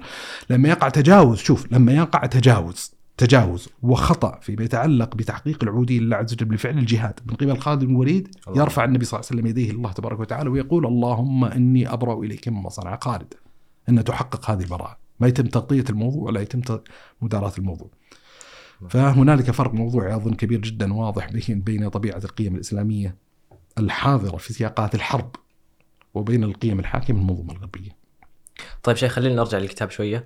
إيش قصة هيروشيما؟ أعطينا تلخيص سريع. طيب تلخيص سريع. هي طبعا شرحت يمكن بعض الملابسات يستطيع الإنسان العودة إلى مقدمه الكتاب. لأن حاولت من يعني من الأهداف الأساسية الموجودة في المقدمة لوضع كما يقال الكتاب في سياقه الزمني سياقه التاريخي والحديث عن بعض التفاصيل المتعلقة به. حتى من الأشياء الطريفة اللي ذكرتها يعني قبل الدخول في هذا الحدث إن هنالك نوع من أنواع النبوءات ال ال إن البشرية ستستولي على أه، سلاح نوعي يحقق هذا الضرر الهائل الكبير جدا. يعني ظهر في أحد الروائيين والمثقفين والأدباء البريطانيين اسمه هربرت جورج ويلز. عنده كتاب تحرير العالم ظهر. هذا The World Set Free ولا يعني الناس تحرير العالم. ففي في هذه الرواية زي تنبأ بوقوع حرب كونية وحرب عالمية كبيرة جدا وفيها أطراف وذكر صراع ومدري إيش وكذا وشرح أو يعني قدم تفاصيل متعلقة بسلاح مستخدم يعني له قدرة تدميرية معينة. هذه القدرة التدميرية متقاربة إلى حد لا بأس به مع طبيعة تلك القنبلة اللي ألقيت على هيروشيما. ولذا بعد 30 سنة من تأليف تلك الرواية ومشاهدة الأضرار اللي ألحقتها هذه القنبلة بأهل هيروشيما آه، أطلق عبارة صراحة طريفة ومعبرة. قال God damn you all زين. يعني لعنة الله عليكم لقد أخبرتكم. زين I told you that this will happen يعني. وذكر يعني أن يعني له إطلاقات وعبارات بس بغض النظر ال- مدينة هيروشيما طبعا مدينة يابانية معينة. اليابان في الحرب العالمية الثانية كان طرفا في الصراع ضد يعني أمريكا وضد ال- الحلفاء. آم، هنالك نوع من أنواع الثارات الموجودة بين الطرفين. يعني في عندك اللي هو يسمونه بيرل هاربر يعني مشهور يعني حدث معين. الشاهد انه آم، قررت الإدارة الأمريكية لإلقاء أول يعني قنبلة ذرية على مدينة. المزعج طبعا والمؤلم والمؤثر فيما يتعلق بطبيعة إلقاء هذه القنبلة انه كان غرض ومقصود الامريكان لتحقيق أكبر قدر من الإضرار الممكنة، يعني ألقيت في وسط المدينة، ألقيت الساعة 8 وربع تقريبا. لما يخرج الناس كما يقال إلى دواماتهم، الأطفال إلى مدارسهم بحيث أنه يتحقق يعني هذا أظن تعبير استخدمته في المقدمة حفلة شواء جماعي، يعني في الشوارع والطرقات وهذا اللي حصل فعلا، هذا اللي حصل فعلا. يعني في ناس يعني تبخروا الموجودين داخل محيط معين وفي ناس أصابتهم حروق وفي أناس معين تضرروا بعد ذلك بالأضرار الإشعاعية. ف يعني حتى يدرك الإنسان وإحنا نتكلم على قنبلة تعتبر القنبلة النووية الأولى لم تكن قوة تدميرية من جنس القوة التدميرية للقنابل الذرية اللي البشرية اخترعوها لاحقا. لكن حتى يدرك الإنسان حجم الكارثة القنبلة أو الحرارة آه، حرارة القنبلة في منطقة التفجير كانت تقريبا 6000 درجة مئوية يعني أشد حرارة من سطح الشمس. وذكرت إن إن عدد القتلى منها كان تقريبا 140 سنة 140 آه، ألف يعني قتيل وبحلول انتهاء السنتين 200 وما تتكلم على مجرد الناس اللي قتلوا وماتوا تحت وقع القنبلة بشكل مباشر يعني أحد الظواهر الجديدة في سياق الإنسان البشري اللي ولدتها هذه الكارثة اللي هو فكرة التسمم الإشعاعي. إنه بدأت تظهر فيهم أوجاع وتظهر فيهم أمراض وتظهر فيهم يعني قضايا معينة الناس المصطلح اللي استخدم اللي هي الظاهر. عن أولئك المصابين بالأمراض. لما تتكلم لما تقرأ الكتاب الفصل الأخير الأربعين سنة التالية أحد المعاناة الكبرى اللي عانوا منها أولئك الناجين من كارثة القنبلة الذرية عدم النجاة من التسمم الإشعاعي. التسمم الإشعاعي والمشاكل اللي خلقتها في حياتهم يعني بعد ذلك. وحتى يدرك الإنسان فعلا حجم الاستهتار حجم الوقعه ان صح التعبير الغربية فيما يتعلق بهذا الإطار. يعني خذ خذ هذه اللقطة العجيبة. هنالك لجنة أسست لضحايا القنبلة الذرية. لجنة أمريكية لضحايا القنبلة الذرية. الاسم واللافت والعنوان يتوهم الإنسان ان لجنة الضحايا يعني ممكن يعني لجنة معينة لتقديم المساندة، الدعم، التمويل ايا كان، على الأقل نوع من أنواع شعور الظالم يعني بنوع من أنواع الإنسانية يعني في تخفيف العبء على المظلوم، اللي حاصل عمليا أن هذه اللجنة لدراسة كثير من المعطيات المتعلقة بآثار وتداعيات هذه القنبلة على البشر والناس، زي ما قلت لك الحين أن حصلت هذه القضية الآن هنالك أمراض وأوجاع جديدة، طيب هذا التسمم الإشعاعي كيف نستطيع استثمار هذه التجربة في معرفة كثير من التفاصيل المتعلقة بهذه القضية. وإذا من اللقطات العجيبة اللي رصدتها أن أحد الموظفين أحد الأطباء في تلك اللجنة كان يحمل في يده دماغ لأحد اليابانيين. وذكر عبارة بالنص يقول بالأمس كانوا الفئران واليوم اليابانيين، يعني كنا نجد تجارب على الفئران بالأمس والحين نجد تجارب على اليابانيين. يا إلهي. وتجد هذه الوقاحات مستمرة. يعني خذ مثلا هذه الالتقاطة أو اللقطتين اللي تعبر فعلا عن حالة الاستهتار الغربي بأرواح البشر والناس إن لم يكن من بين قوسين البشر والناس. وهذه مسألة يعني خلينا ننبه عليها بعد قليل. آه اللي حصل أن الإدارة الأمريكية لما وجدت هذه القنبلة عندها مجموعة من القنابل فكانت مخط... كان المخطط أن تلقي هذه القنبلة قنبلة بعد قنبلة إلى ما يستطيعون تركيع كما يقال اليابانيين. كان المخطط أن القنبلة الأولى تلقى على مدينة هيروشيما، الثانية على كاكورا، القنبلة الثانية الثالثة على كيوتو، وبعدين تتسلسل إلى خمسة حددوا خمسة مدن متوالية. عمليا لما تنظر في التاريخ أن أول قنبلة ألقيت على هيروشيما، القنبلة الثانية ألقيت على ناغازاكي. زين؟ في حين لاحظ الأسماء الثلاثة اللي ذكرتها ناغازاكي ليس موجودة فيها، هي المدينة الرابعة. طيب هيروشيما كاكورا كيوتو. زين اللي حصل عمليا إن آه وزير الحرب الأمريكي قضى شهر العسل في مدينة كيوتو. تمام. زين قضى شهر العسل في مدينة كيوتو. فلأن قضى شهر العسل في مدينة كيوتو ما أحب إن المدينة التي قضى فيها شهر عسله إن يتم تدميرها. فراحت استبدلت كيوتو بإيش؟ بناغازاكي. ولما جاء الفكرة أن ألقيت على هيروشيما الأجواء لم تكن مواتية لإلقاء على كاكورا المدينة الثانية فتم انتخاب المدينة الثالثة اللي هي ناغازاكي اللي استبدلت عن كيوتو. فلاحظ الحين أرواح البشر آه، يعصمها ولا يعصمها اللي هو النزعة الموجودة عند يعني أحد العساكر الأمريكان إن قضيت شهر عسلي في هذه المدينة فما أريد انها تدمر هذه المدينة اللي قضيت فيها شهر عسلي. لاحظ الأسماء اللي اختيرت لهذه القنابل الدموية. يعني كيف يتم اختيار يعني أسلحة الدمار؟ يعني القنبلة الأولى سموها ليتل بوي الفتى الصغير والثانية the Fat Man اللي هو الرجل البدين طيب إيش القصة؟ الرجل البدين أو السمين؟ القصة إن في فيلم اسمه الطائر المالطي في شخصيتين موجودة كوميديتين في هذا فانتخب اسم هذه الشخصيه وهذه الشخصية. فانت فعلا تعبر يعني تعبر مثل هذه الحوادث على حالة من حالات الاستهتار، حالة من حالات الوقاحة، حالة من حالات يعني عدم القدرة الإنسانية البشرية على تأدية الحدود الدنيا من حالة التعاطف وذكرت أنا يعني موقف جون هيرسي ردود الأفعال الأمريكية وهذا شرحت بعض الملابسات يعني المتعلقة بهذا الكتاب إن كانت الأول ردود الأفعال الغربية حيال إلقاء القنبلة اللي هو حالة التعاطف الشديد آه، حالة حالة الانعدام والتعاطف حالة الابتهاج الفرح. حالة الفرح بتحقيق هذا الانتصار الضخم من غير مراعاة مطلقا ل آه، طبيعة الأضرار الإنسانية والبشرية المرعبة اللي وقعت. طيب إيش أسباب انعدام هذا التعاطف؟ يعني هي مرجع الموضوع وهذه قضية سبحان الله فصلتها في الكتاب اللي هو قضية إن المشكلة اللي وقعت الامريكان في تلك اللحظة إن ما كانوا ينظرون لليابانيين باعتبارهم بشر وناس. كانوا ينظرون إليهم باعتبارهم شيئا أحقر وأقل من الإنسان. يعني ما أدري هل هذه ترجمة مناسبة لحيوانه الإنسان. يعني التعامل مع الإنسان باعتباره حيوانا. يعني في أحد يعني في كتاب فيليب زمباردو اللي هو تأثير الشيطان وكتاب ممتع ولذيذ وجميل جدا من الكتب الممتعة اللي قرأتها في حياتي.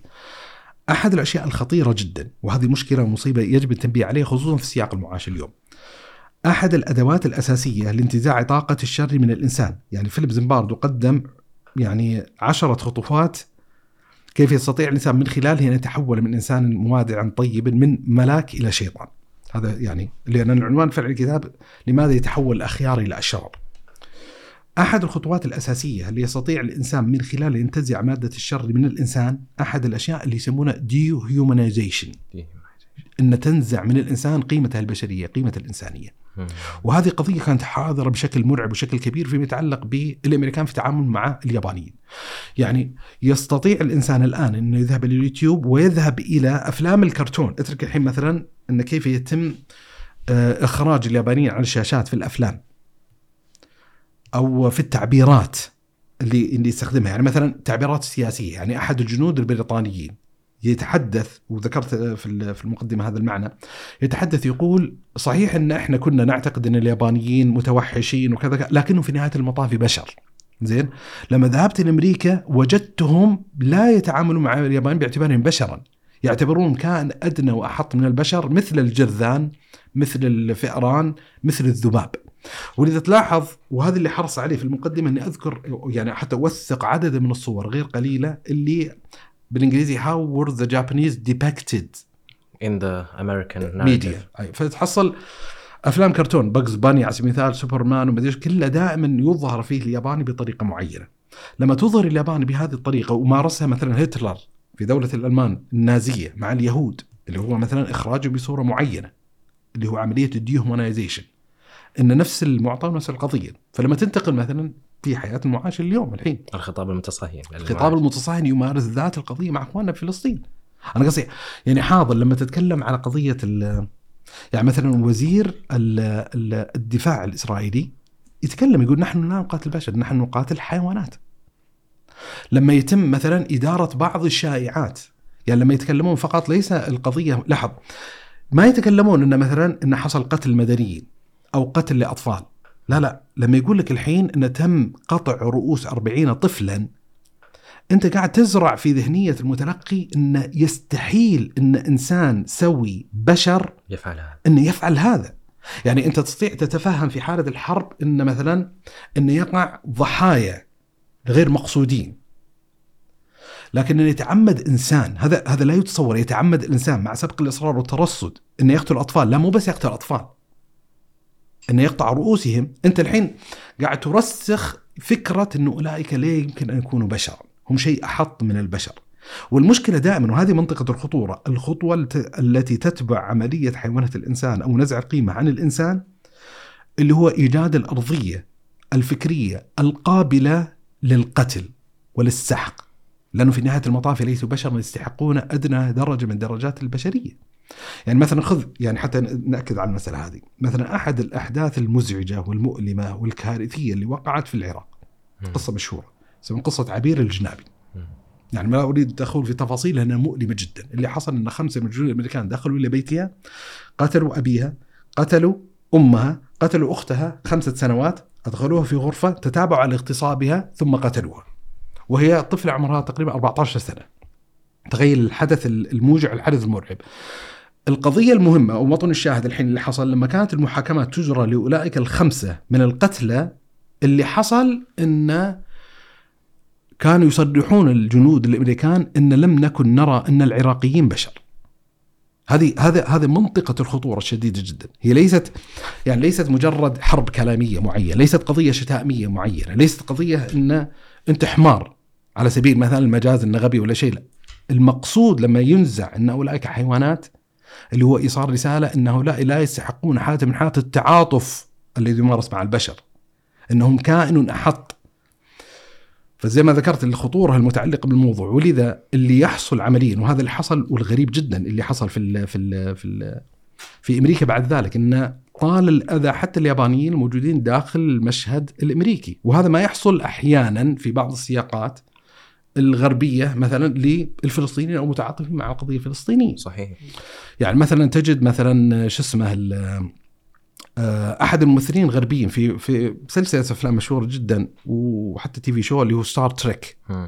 اللي هو آه، ممثل ياباني اسمه جورج تاكي مثل شخصية مشهورة اسمها سولو كان هو يوثق في مذكراته تجربة المعاناة المريرة يعني عمليا أخذوا إلى مخيمات خاصة يعني نوع من أنواع السجون اليابانيين يعني في حالة من حالات عدم الثقة الموجودة في ظل الحرب فأخذوا بعوائلهم واقحموا في سجون معينة عندك مثلا أذكر فيلم في أيام الطفولة المبكرة The Karate Kid.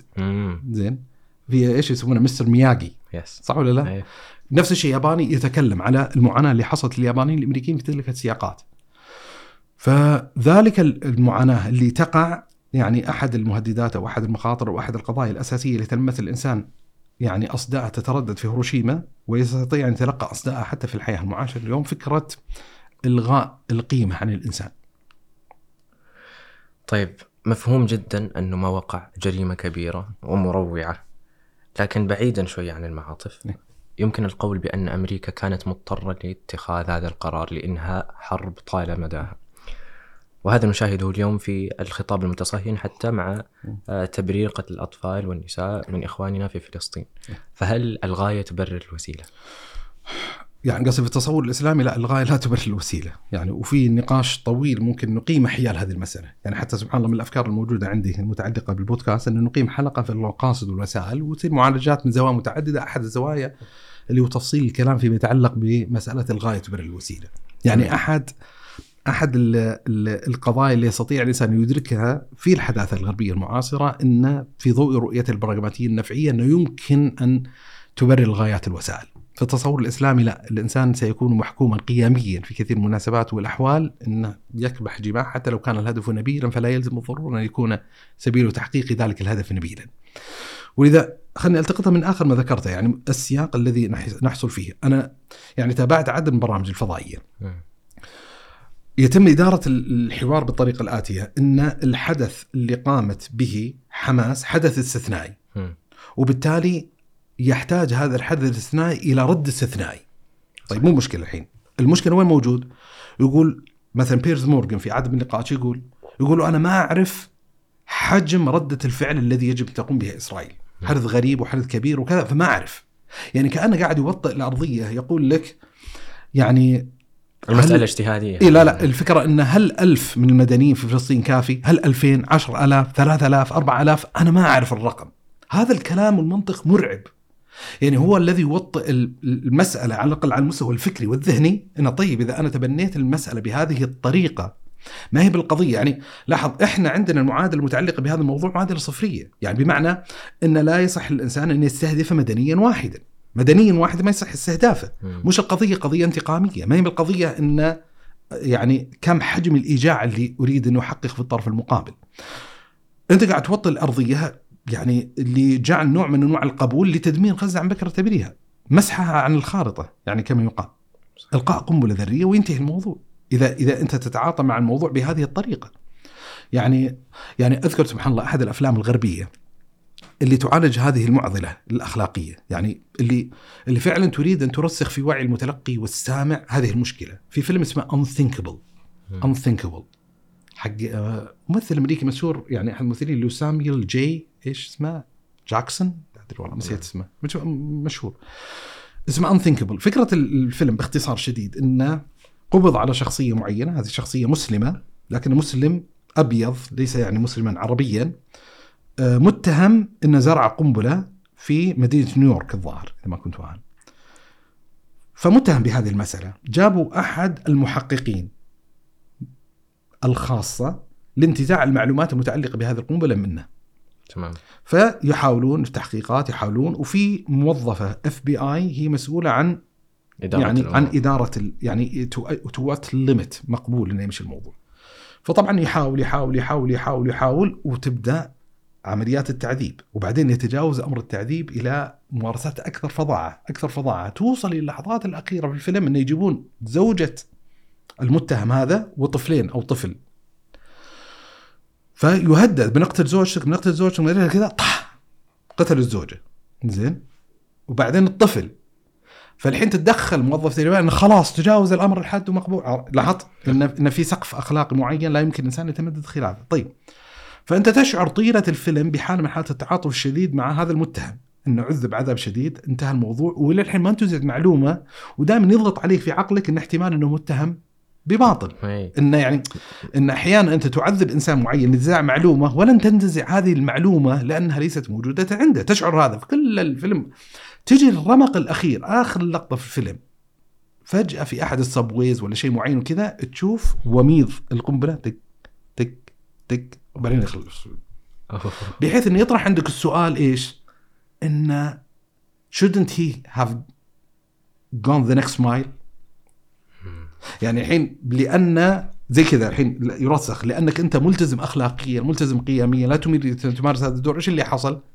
قتل لاجل ذلك مئات الآلاف من البشر.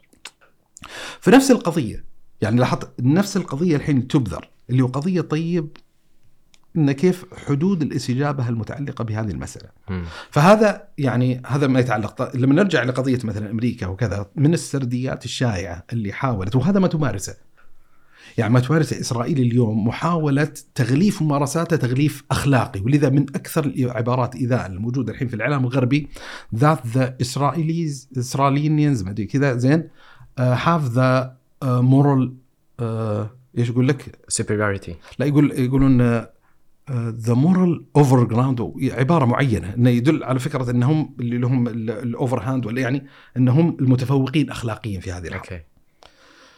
فبالتالي يعني لما يمارس الإنسان فظاعات متعلقة بهذه المسألة يحصل ال ال ال يعني يحاول أن يغلف هذه الفظاعات بطريقة مقبولة إنسانيا وبشريا وبالتالي اللي اللي حصل في أمريكا إن قدمت هذه السردية إن إحنا خضنا حرب هذه الحرب مرعبة الحرب طويلة المدى الحرب مزعجة. الحرب لو استمرت على هذه الوتيرة سيكون ضحايا الطرفين أكبر من الضحايا بضربة موجعة واحدة تلزم الطرف الآخر للاستسلام واستنقاذ واستنقاذ حياة الأمريكان ولاحظ الرحمة والشفقة واستنقاذ حياة العربيين من حرب طويلة المدى. اللي حاولت طبعا أبرهن عليه في الكتاب إن المسألة ليست بهذه الطريقة بتاتا، أنا تأويلي أصلا تفسير المسألة إن الحالة آه، حالة طفل شقي عنده لعبة جديدة يريد أن يجربها قبل أن يحرم ويمنع من هذه التجربة. مم. ال- وحاولت أبرهن في مادة الكتاب أن كل من كان يدرك ويعلم تفاصيل السياق اللي ألقي فيه القنبلة يدري الأمريكان لم يكونوا مضطرين لإلقاء هذه القنبلة، أن اليابانيين كان قاب قوسين أو أدنى من القاء من من من الاستسلام. من الاستسلام، يعني إلى درجة كانت القضية الوحيدة يعني اللي شاغله بال اليابانيين ان ما كانوا يريدون ان يفعل بالامبراطور الياباني ما فعل بموسوليني، لا يريد إنه يشنق، يعني هم ينظرون إليه نظرة شبيهة بنظرة العبد لله. وفي تفاصيل يعني متعلقة بهذه المسألة. فما كانوا فألقيت هيروشيما وأصروا اليابان على موقفهم ألقيت على ناجازاكي أصروا ثم أعطوا هذه القضية. فذكرت أنا أن عدد من العسكريين الأمريكان ذكرت أن السياقات ذكرت أن ما يتعلق بالتمدد السوفيتي وقتها وتمدد الروسي يعني أن كانوا بيستسلمون بيستسلمون. لكن ال- المسألة أنت مارست فظاعة هائلة كبيرة جدا وبالتالي تحتاج أن تبرر تلك الفظاعة بمبرر أخلاق معين.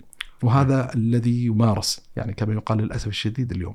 من خلال البروباغندا والوسائل الإعلامية. طيب شيخ خلينا نرجع لكتاب آه، جون هيرسي.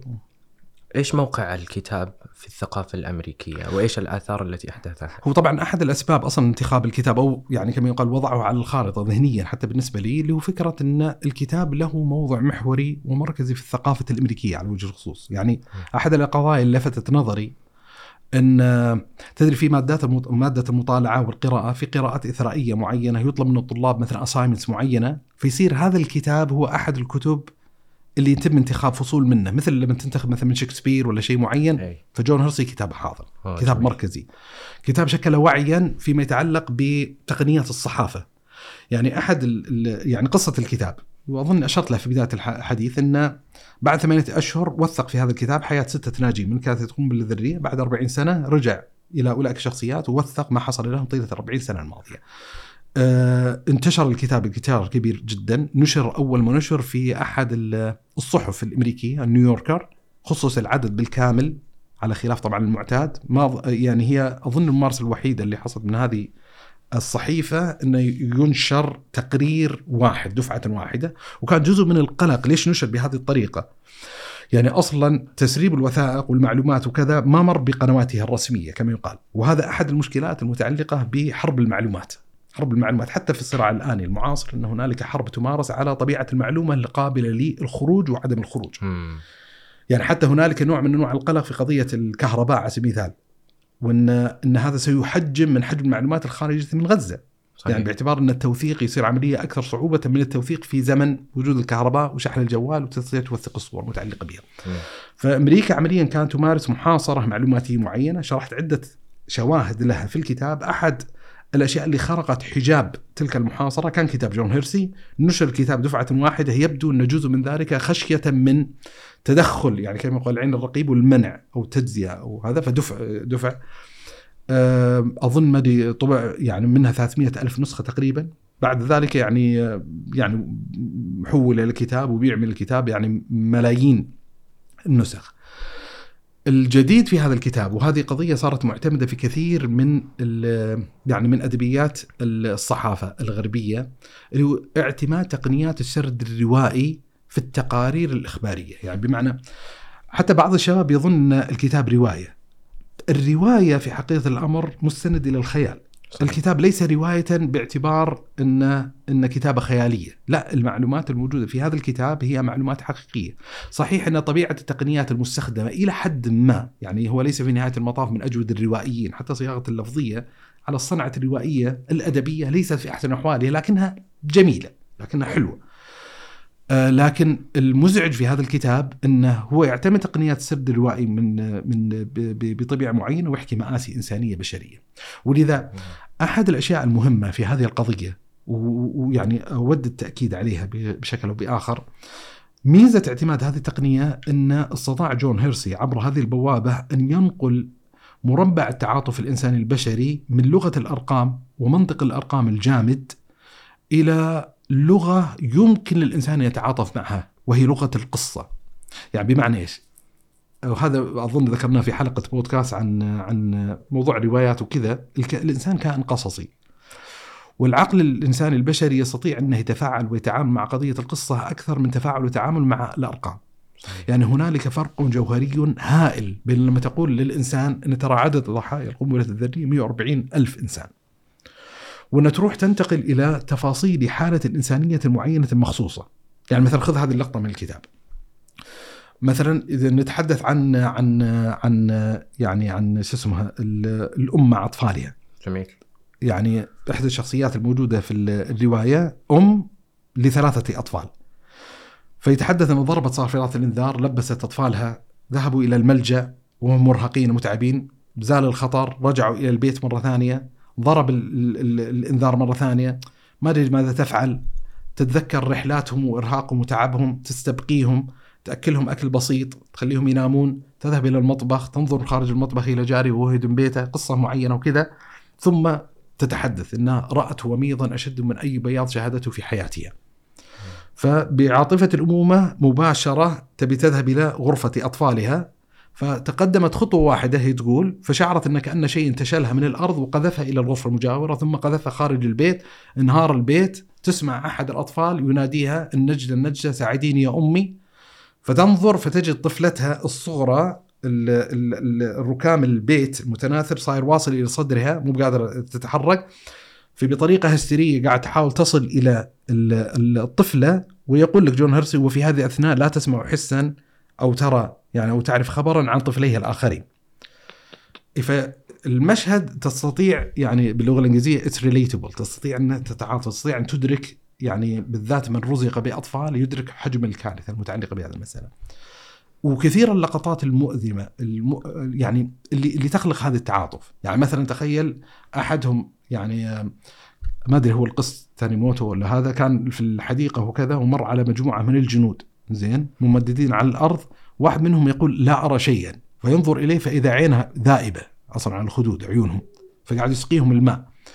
آه، يتحدث انه كان في قارب معين ففي ناس في في النهر مو بقادرين يتحركون وكذا ويطلبون مساعدة فيمد يده بيساعد أحدهم فيجر يده. لحظة ما يجر يده إيش اللي يحصل؟ ينزلق الجلد عن اليد مثل انزلاق القفاز عن ال عن ال عن ال فالشاهد إن مثل هذه اللقطات المرعبة شو الأثر اللي يخلقها؟ يخلق حالة من حالة التعاطف لا يخلقها الأرقام المجردة، ولذا أحد الأشياء اللي استطاع أن يفعلها جون هرسي عبر بوابات هذا الكتاب إنه قلب السردية الأمريكية راسا على عقب. جميل. إن كثير من الشخصيات اللي أبدت ابتهاجها وفرحها من الحدث عند الوهلة الأولى لما قرأوا كتاب جون هيرسي يقولون عن أنفسهم ان شعرنا بالعار الشديد وبكينا بتألم. لأن هذا جزء من وهج وأثر القصة. ولذا نفس المسألة نسجل بها فيما يتعلق بالقضية الفلسطينية. اي فهذا كان مثلا السؤال التالي إيه. مدى إمكانية توظيف هذه الاداه اللي هو الابتعاد عن الأرقام وجلب السردية الروائية في نصرة القضايا. يعني جميل طبعا ليس المقصود اللي هو إلغاء الأرقام بالكلية، بس القصد إن كذلك أحد المناطق اللي يحتاج الإنسان للتركيز عليها، سواء على مستوى التوثيق الكتابي أو حتى التوثيق المرئي. يعني لاحظ الحين لما تتحدث عن عدد من القتلى برقم معين أحيانا يؤثر فيك بطريقة أبلغ وأكثر اللي هو مشهد لأم ولا لأب فقدوا أطفالهم يحتضنهم بطريقة معينة ويبكون هذا يستدل منك موقفا متعاطفا لا يحققه الآخر وبالتالي يحتاج الإنسان يعني أن يوظف كل ما يستطيع أن يوظفه في نصرة ما يتعلق بهذا القضية. يعني إن يعني أحد المشكلات اللي يتلمسها الإنسان في ظل وجود حالة العجز، حالة الوهن في كثير من الأحيان اللي هو التقليل من أهمية بعض الممارسات اللي يقوم بها. يعني كل تغريدة يكتبها الإنسان ترى يعني كل ما يستطيع الإنسان يبذله فليبذله، يعني كل بحسب طاقته، كل بحسب قدرته، لا ينبغي على الإنسان لنتعامل مع الموضوع بالطريقة الآتية، إن هنالك قدر من الجهود المتضافرة المتكاملة. وأن هذه الجهود المتكاثرة المتكاملة من جنس شعب الإيمان، لا يصح للإنسان في ظل اشتباكه مع شعبة من شعب الإيمان أن يقلله من أهمية شعبة أخرى من شعب الإيمان، فضلا أن يكون دور الإنسان كحالة المنافقين. الذين يلمزون المصدقين من المؤمنين في الصدقات. يعني إذا كل من يستطيع أن يبذل شيئا في مسار معين فليبذل هذا الشيء في ذا المسار الذي يحسنه. خصوصا في ظل وهذه يعني مسألة من مهم التنبيه والتذكير عليها اللي هو قضية أن ال ال القضية الفلسطينية طيلة تاريخه هي القضية الجامعة. هي القضية العربية الإسلامية الجامعة. وإن أحد المشكلات الكبرى المتعلقة بهذه القضية في السياق المعاش اليوم انها هي قضية يراد انتهاك قدسيتها. يعني هي قضية تتابع عليها الزمن وتتابع عليها التاريخ لمحاولة تقليص مساحات الاهتمام بها بحيث انتقل الموضوع كأن الموضوع الحين يعاني أهل غزة. وبالتالي مطلوب منا المسلمين أن نتعاطف مع أهل غزة، لا القضية الفلسطينية يجب أن يشعر الواحد منا إن هي قضيته، ليست هي قضية المسلمين في غزة فقط. بل هي قضية كما يقال كل مسلم.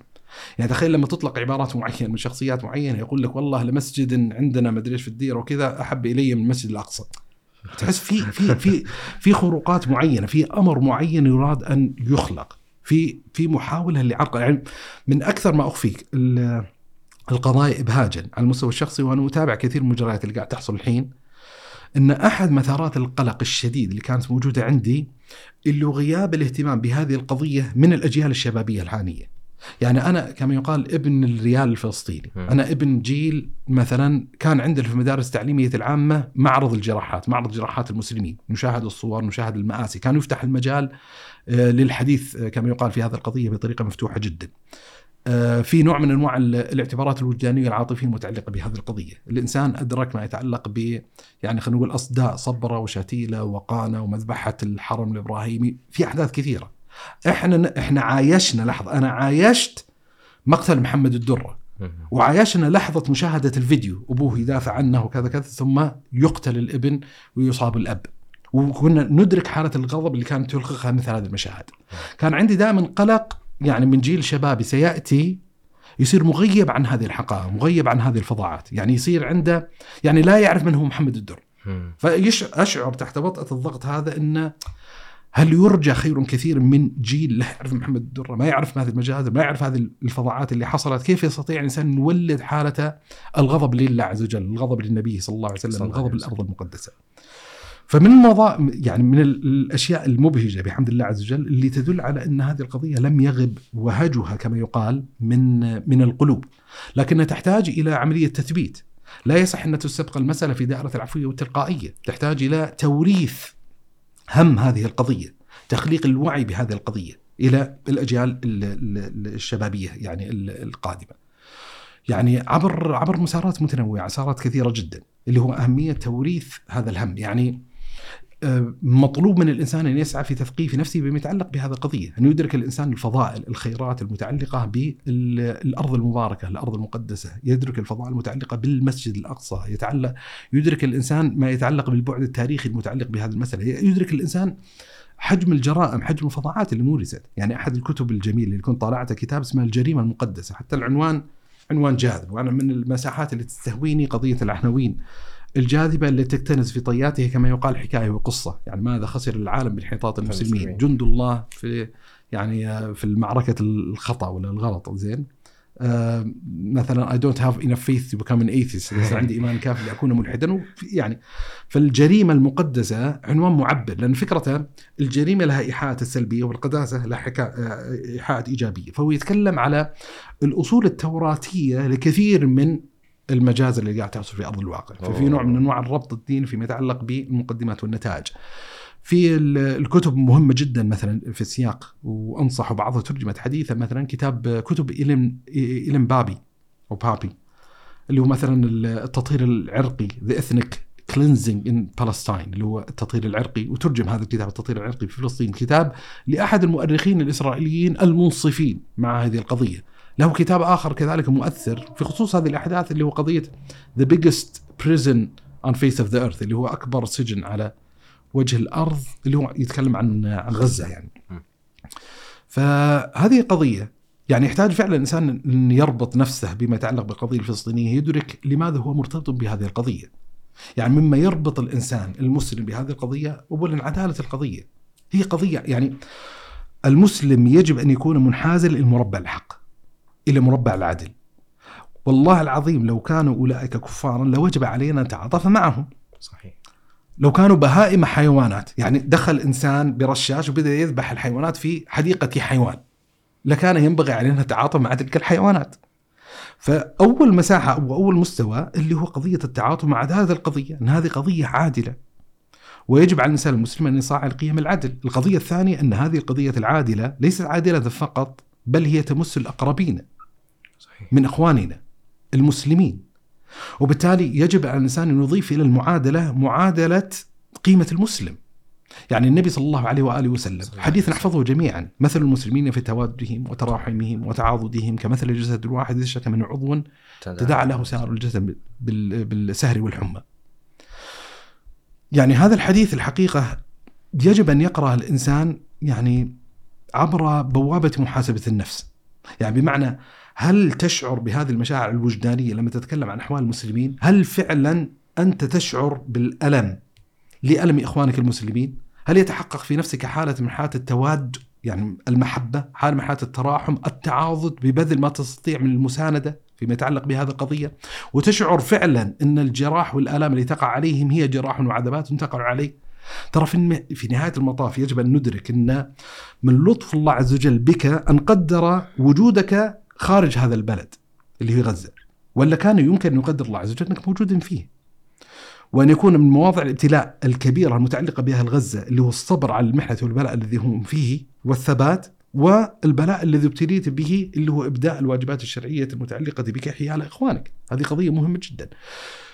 إحنا عند يعني بحكم استرخاص الدم المسلم صار في عندنا شعور برخص هذا الدم. يعني النبي صلى الله عليه وآله وسلم يقول لا زوال الدنيا أهون عند الله من قتل نفس امرئ مسلم. شوف زوال الدنيا. الكعبة مثلا عبد الله بن عمر يقول ما أعظمك وأعظم حرمتك لكن حرمة المسلم أعظم منك. يعني من أعظم مقدسات يعني من الأشياء اللي يحتاج الإنسان يصحح أصلا نظرته فيما يتعلق بالقضية الفلسطينية مم. روح مسلم واحدة موجودة في الأرض المقدسة وخارج الأرض المقدسة هي أعظم عند الله عز وجل من بيت المقدس. من بيت المقدس. وبيت الله الحرام حتى الكعبة. من الكعبة. يعني نقول لك هو بقياس الاولى إيه. يعني في عباره سبحان الله وقتها قريبا وعجيبة سبحان الله عن الامام النووي في روضة الطالبين. طرح مسألة معينة. تخ- تخيل كيف الأئمة الإسلام يتعامل مع هذه القضية. طرح مسألة يقول لو قدر أن رجلا أو رجلين من المسلمين اسروا من المسلمين. يعني دخلوا أسروا مسلمين. زين. فهل يزعج الجيش ولا لا؟ يعني هل يعتبر هذا مثل دخول دار الإسلام؟ يعني هل يعتبر هذا من جنس الاعتداء على الأرض إذا وقع الأسر؟ أيوه فقال اختلف العلماء فيه على قولين، القول الأول إنه لا يزعج الجيش لمثل هذا، انه يعني لا يتصور إنه يحرك الجيش الإسلامي كله من أجل أسير واحد ولا أسيرين. القول الثاني بل يجب وهو اللي يرجح إنه بل يجب لأن حرمة المسلم أعظم من حرمة الأرض. فالشاهد إن من الملفات من القضايا اللي يحتاج كذلك يدركها الإنسان لماذا نتعاطى مع القضية الفلسطينية؟ لأنها قضية عادلة، لأنها قضية تخصنا نحن كمسلمين ولأنها يتتعلق بأحد أقدس البقاع الموجودة في الأرض، يعني أنت حتى يعني من الأحكام الشرعية المتعلقة ب ب بملف الجهاد اللي يعبر عنه جهاد الدفع، فكرة إذا تم احتلال أرض إسلامية فالواجب على المسلمين أن يدفعوا عن أنفسهم، يدفعوا عن أرضهم. فأنت تضيف إلى قدسية دار الإسلام قدسية خصوص بيت المقدس. خصوص يعني ما يتعلق بالأرض المباركة. فهذا يعني جانب يعني كذلك يحتاج الإنسان يدركه ويعيه فيما يتعلق بهذه القضية، فخلاص الكلام إن لا يزهد الإنسان في أي جهد يستطيع أن يبذله في هذا المجال، إذا استطاع الإنسان أن يقدم مساندة في مجال الإعلام فليساند، إذا استطاع الإنسان أن يقدم مساندة بالمال فليساند، إذا استطاع الإنسان أن يقدم مساندة بتخليق حالة الوعي فليساند، إذا استطاع الإنسان أن يساند إخوانه بالدعاء ولا يقلل الإنسان من أهمية الدعاء فليساند. بالدعوة إلى الاهتمام بهذه القضية، يسعى الإنسان إلى استبقاء الوعي بأهمية القضية الفلسطينية وتوريث هذا الوعي للأجيال الشبابية القادمة، الأب يجب عليه أن يوعي أطفاله بهذه القضية، الأخ مع إخوانه وهكذا. ف يعني أظن هذه مسألة من الضروري ملاحظتها ومن الضروري ادراكها. جزاك الله خير شيخنا الحبيب أي ملاحظات أو كلمات أخيرة والله ما يعني يعني ما في بال شيء معين لكن سبحان الله يعني مع الأحداث دائما يعني من أوقع الآيات القرآنية يعني في في نفسي وأظن جيد ومهم جدا يستحضرها الإنسان المسلم فيما يتعلق بطبيعة الصراع القائم على هذه الأرض، إن ترى نحن نؤمن في نهاية المطاف إن هذه الحياة الدنيا ليست هي نهاية المطاف. نعم هنالك ظلم هائل واقع على المسلمين في هذا الزمان، لكن الله عز وجل قد قدر لنا إن لم يتحقق الواحد منا الانتصار في هذه الحياة الدنيا فهنالك نصر يقيم الله عز وجل للمؤمنين في الدار الآخرة. يعني تأمل يعني هي من أعظم الآيات المطمئنة في مثل هذه السياقات على المستوى الشخصي، يقول الله عز وجل: ولا تحسبن الله غافلا عما يعمل الظالمون إنما يؤخرهم ليوم تشخص فيه الأبصار مهطعين مقنعي رؤوسهم لا يرتد إليهم طرفهم وافئدتهم هواء. يعني يعني كما يقال باللغة الدارجة للظالم يوم. وبالتالي ينبغي على الإنسان المسلم أن يكون عنده قدر عالي من الطمأنينة. إن الله عز وجل يبتلي المؤمنين، الله عز وجل يصطفي من هذه البلاءات شهداء يكتب لهم الله تبارك وتعالى الخيرة في الحياة الأخروية.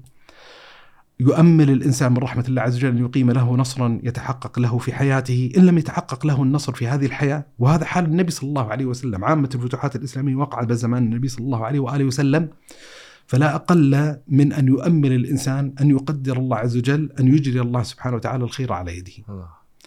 فيعني هذه مسألة نسأل الله عز وجل أن يرفع الضيم عن إخواننا ويحقق لهم النصر عاجل غير عاجل. اللهم آمين اللهم آمين. الله يحفظكم شيخ جزاكم الله خير. كان. حوار شيق جدا ومؤلم في بعض الأحيان. فنسأل الله سبحانه وتعالى أن يرفع الظلم عن إخواننا وأن يتقبل الشهداء ويرحم الموتى. يا رب العالمين.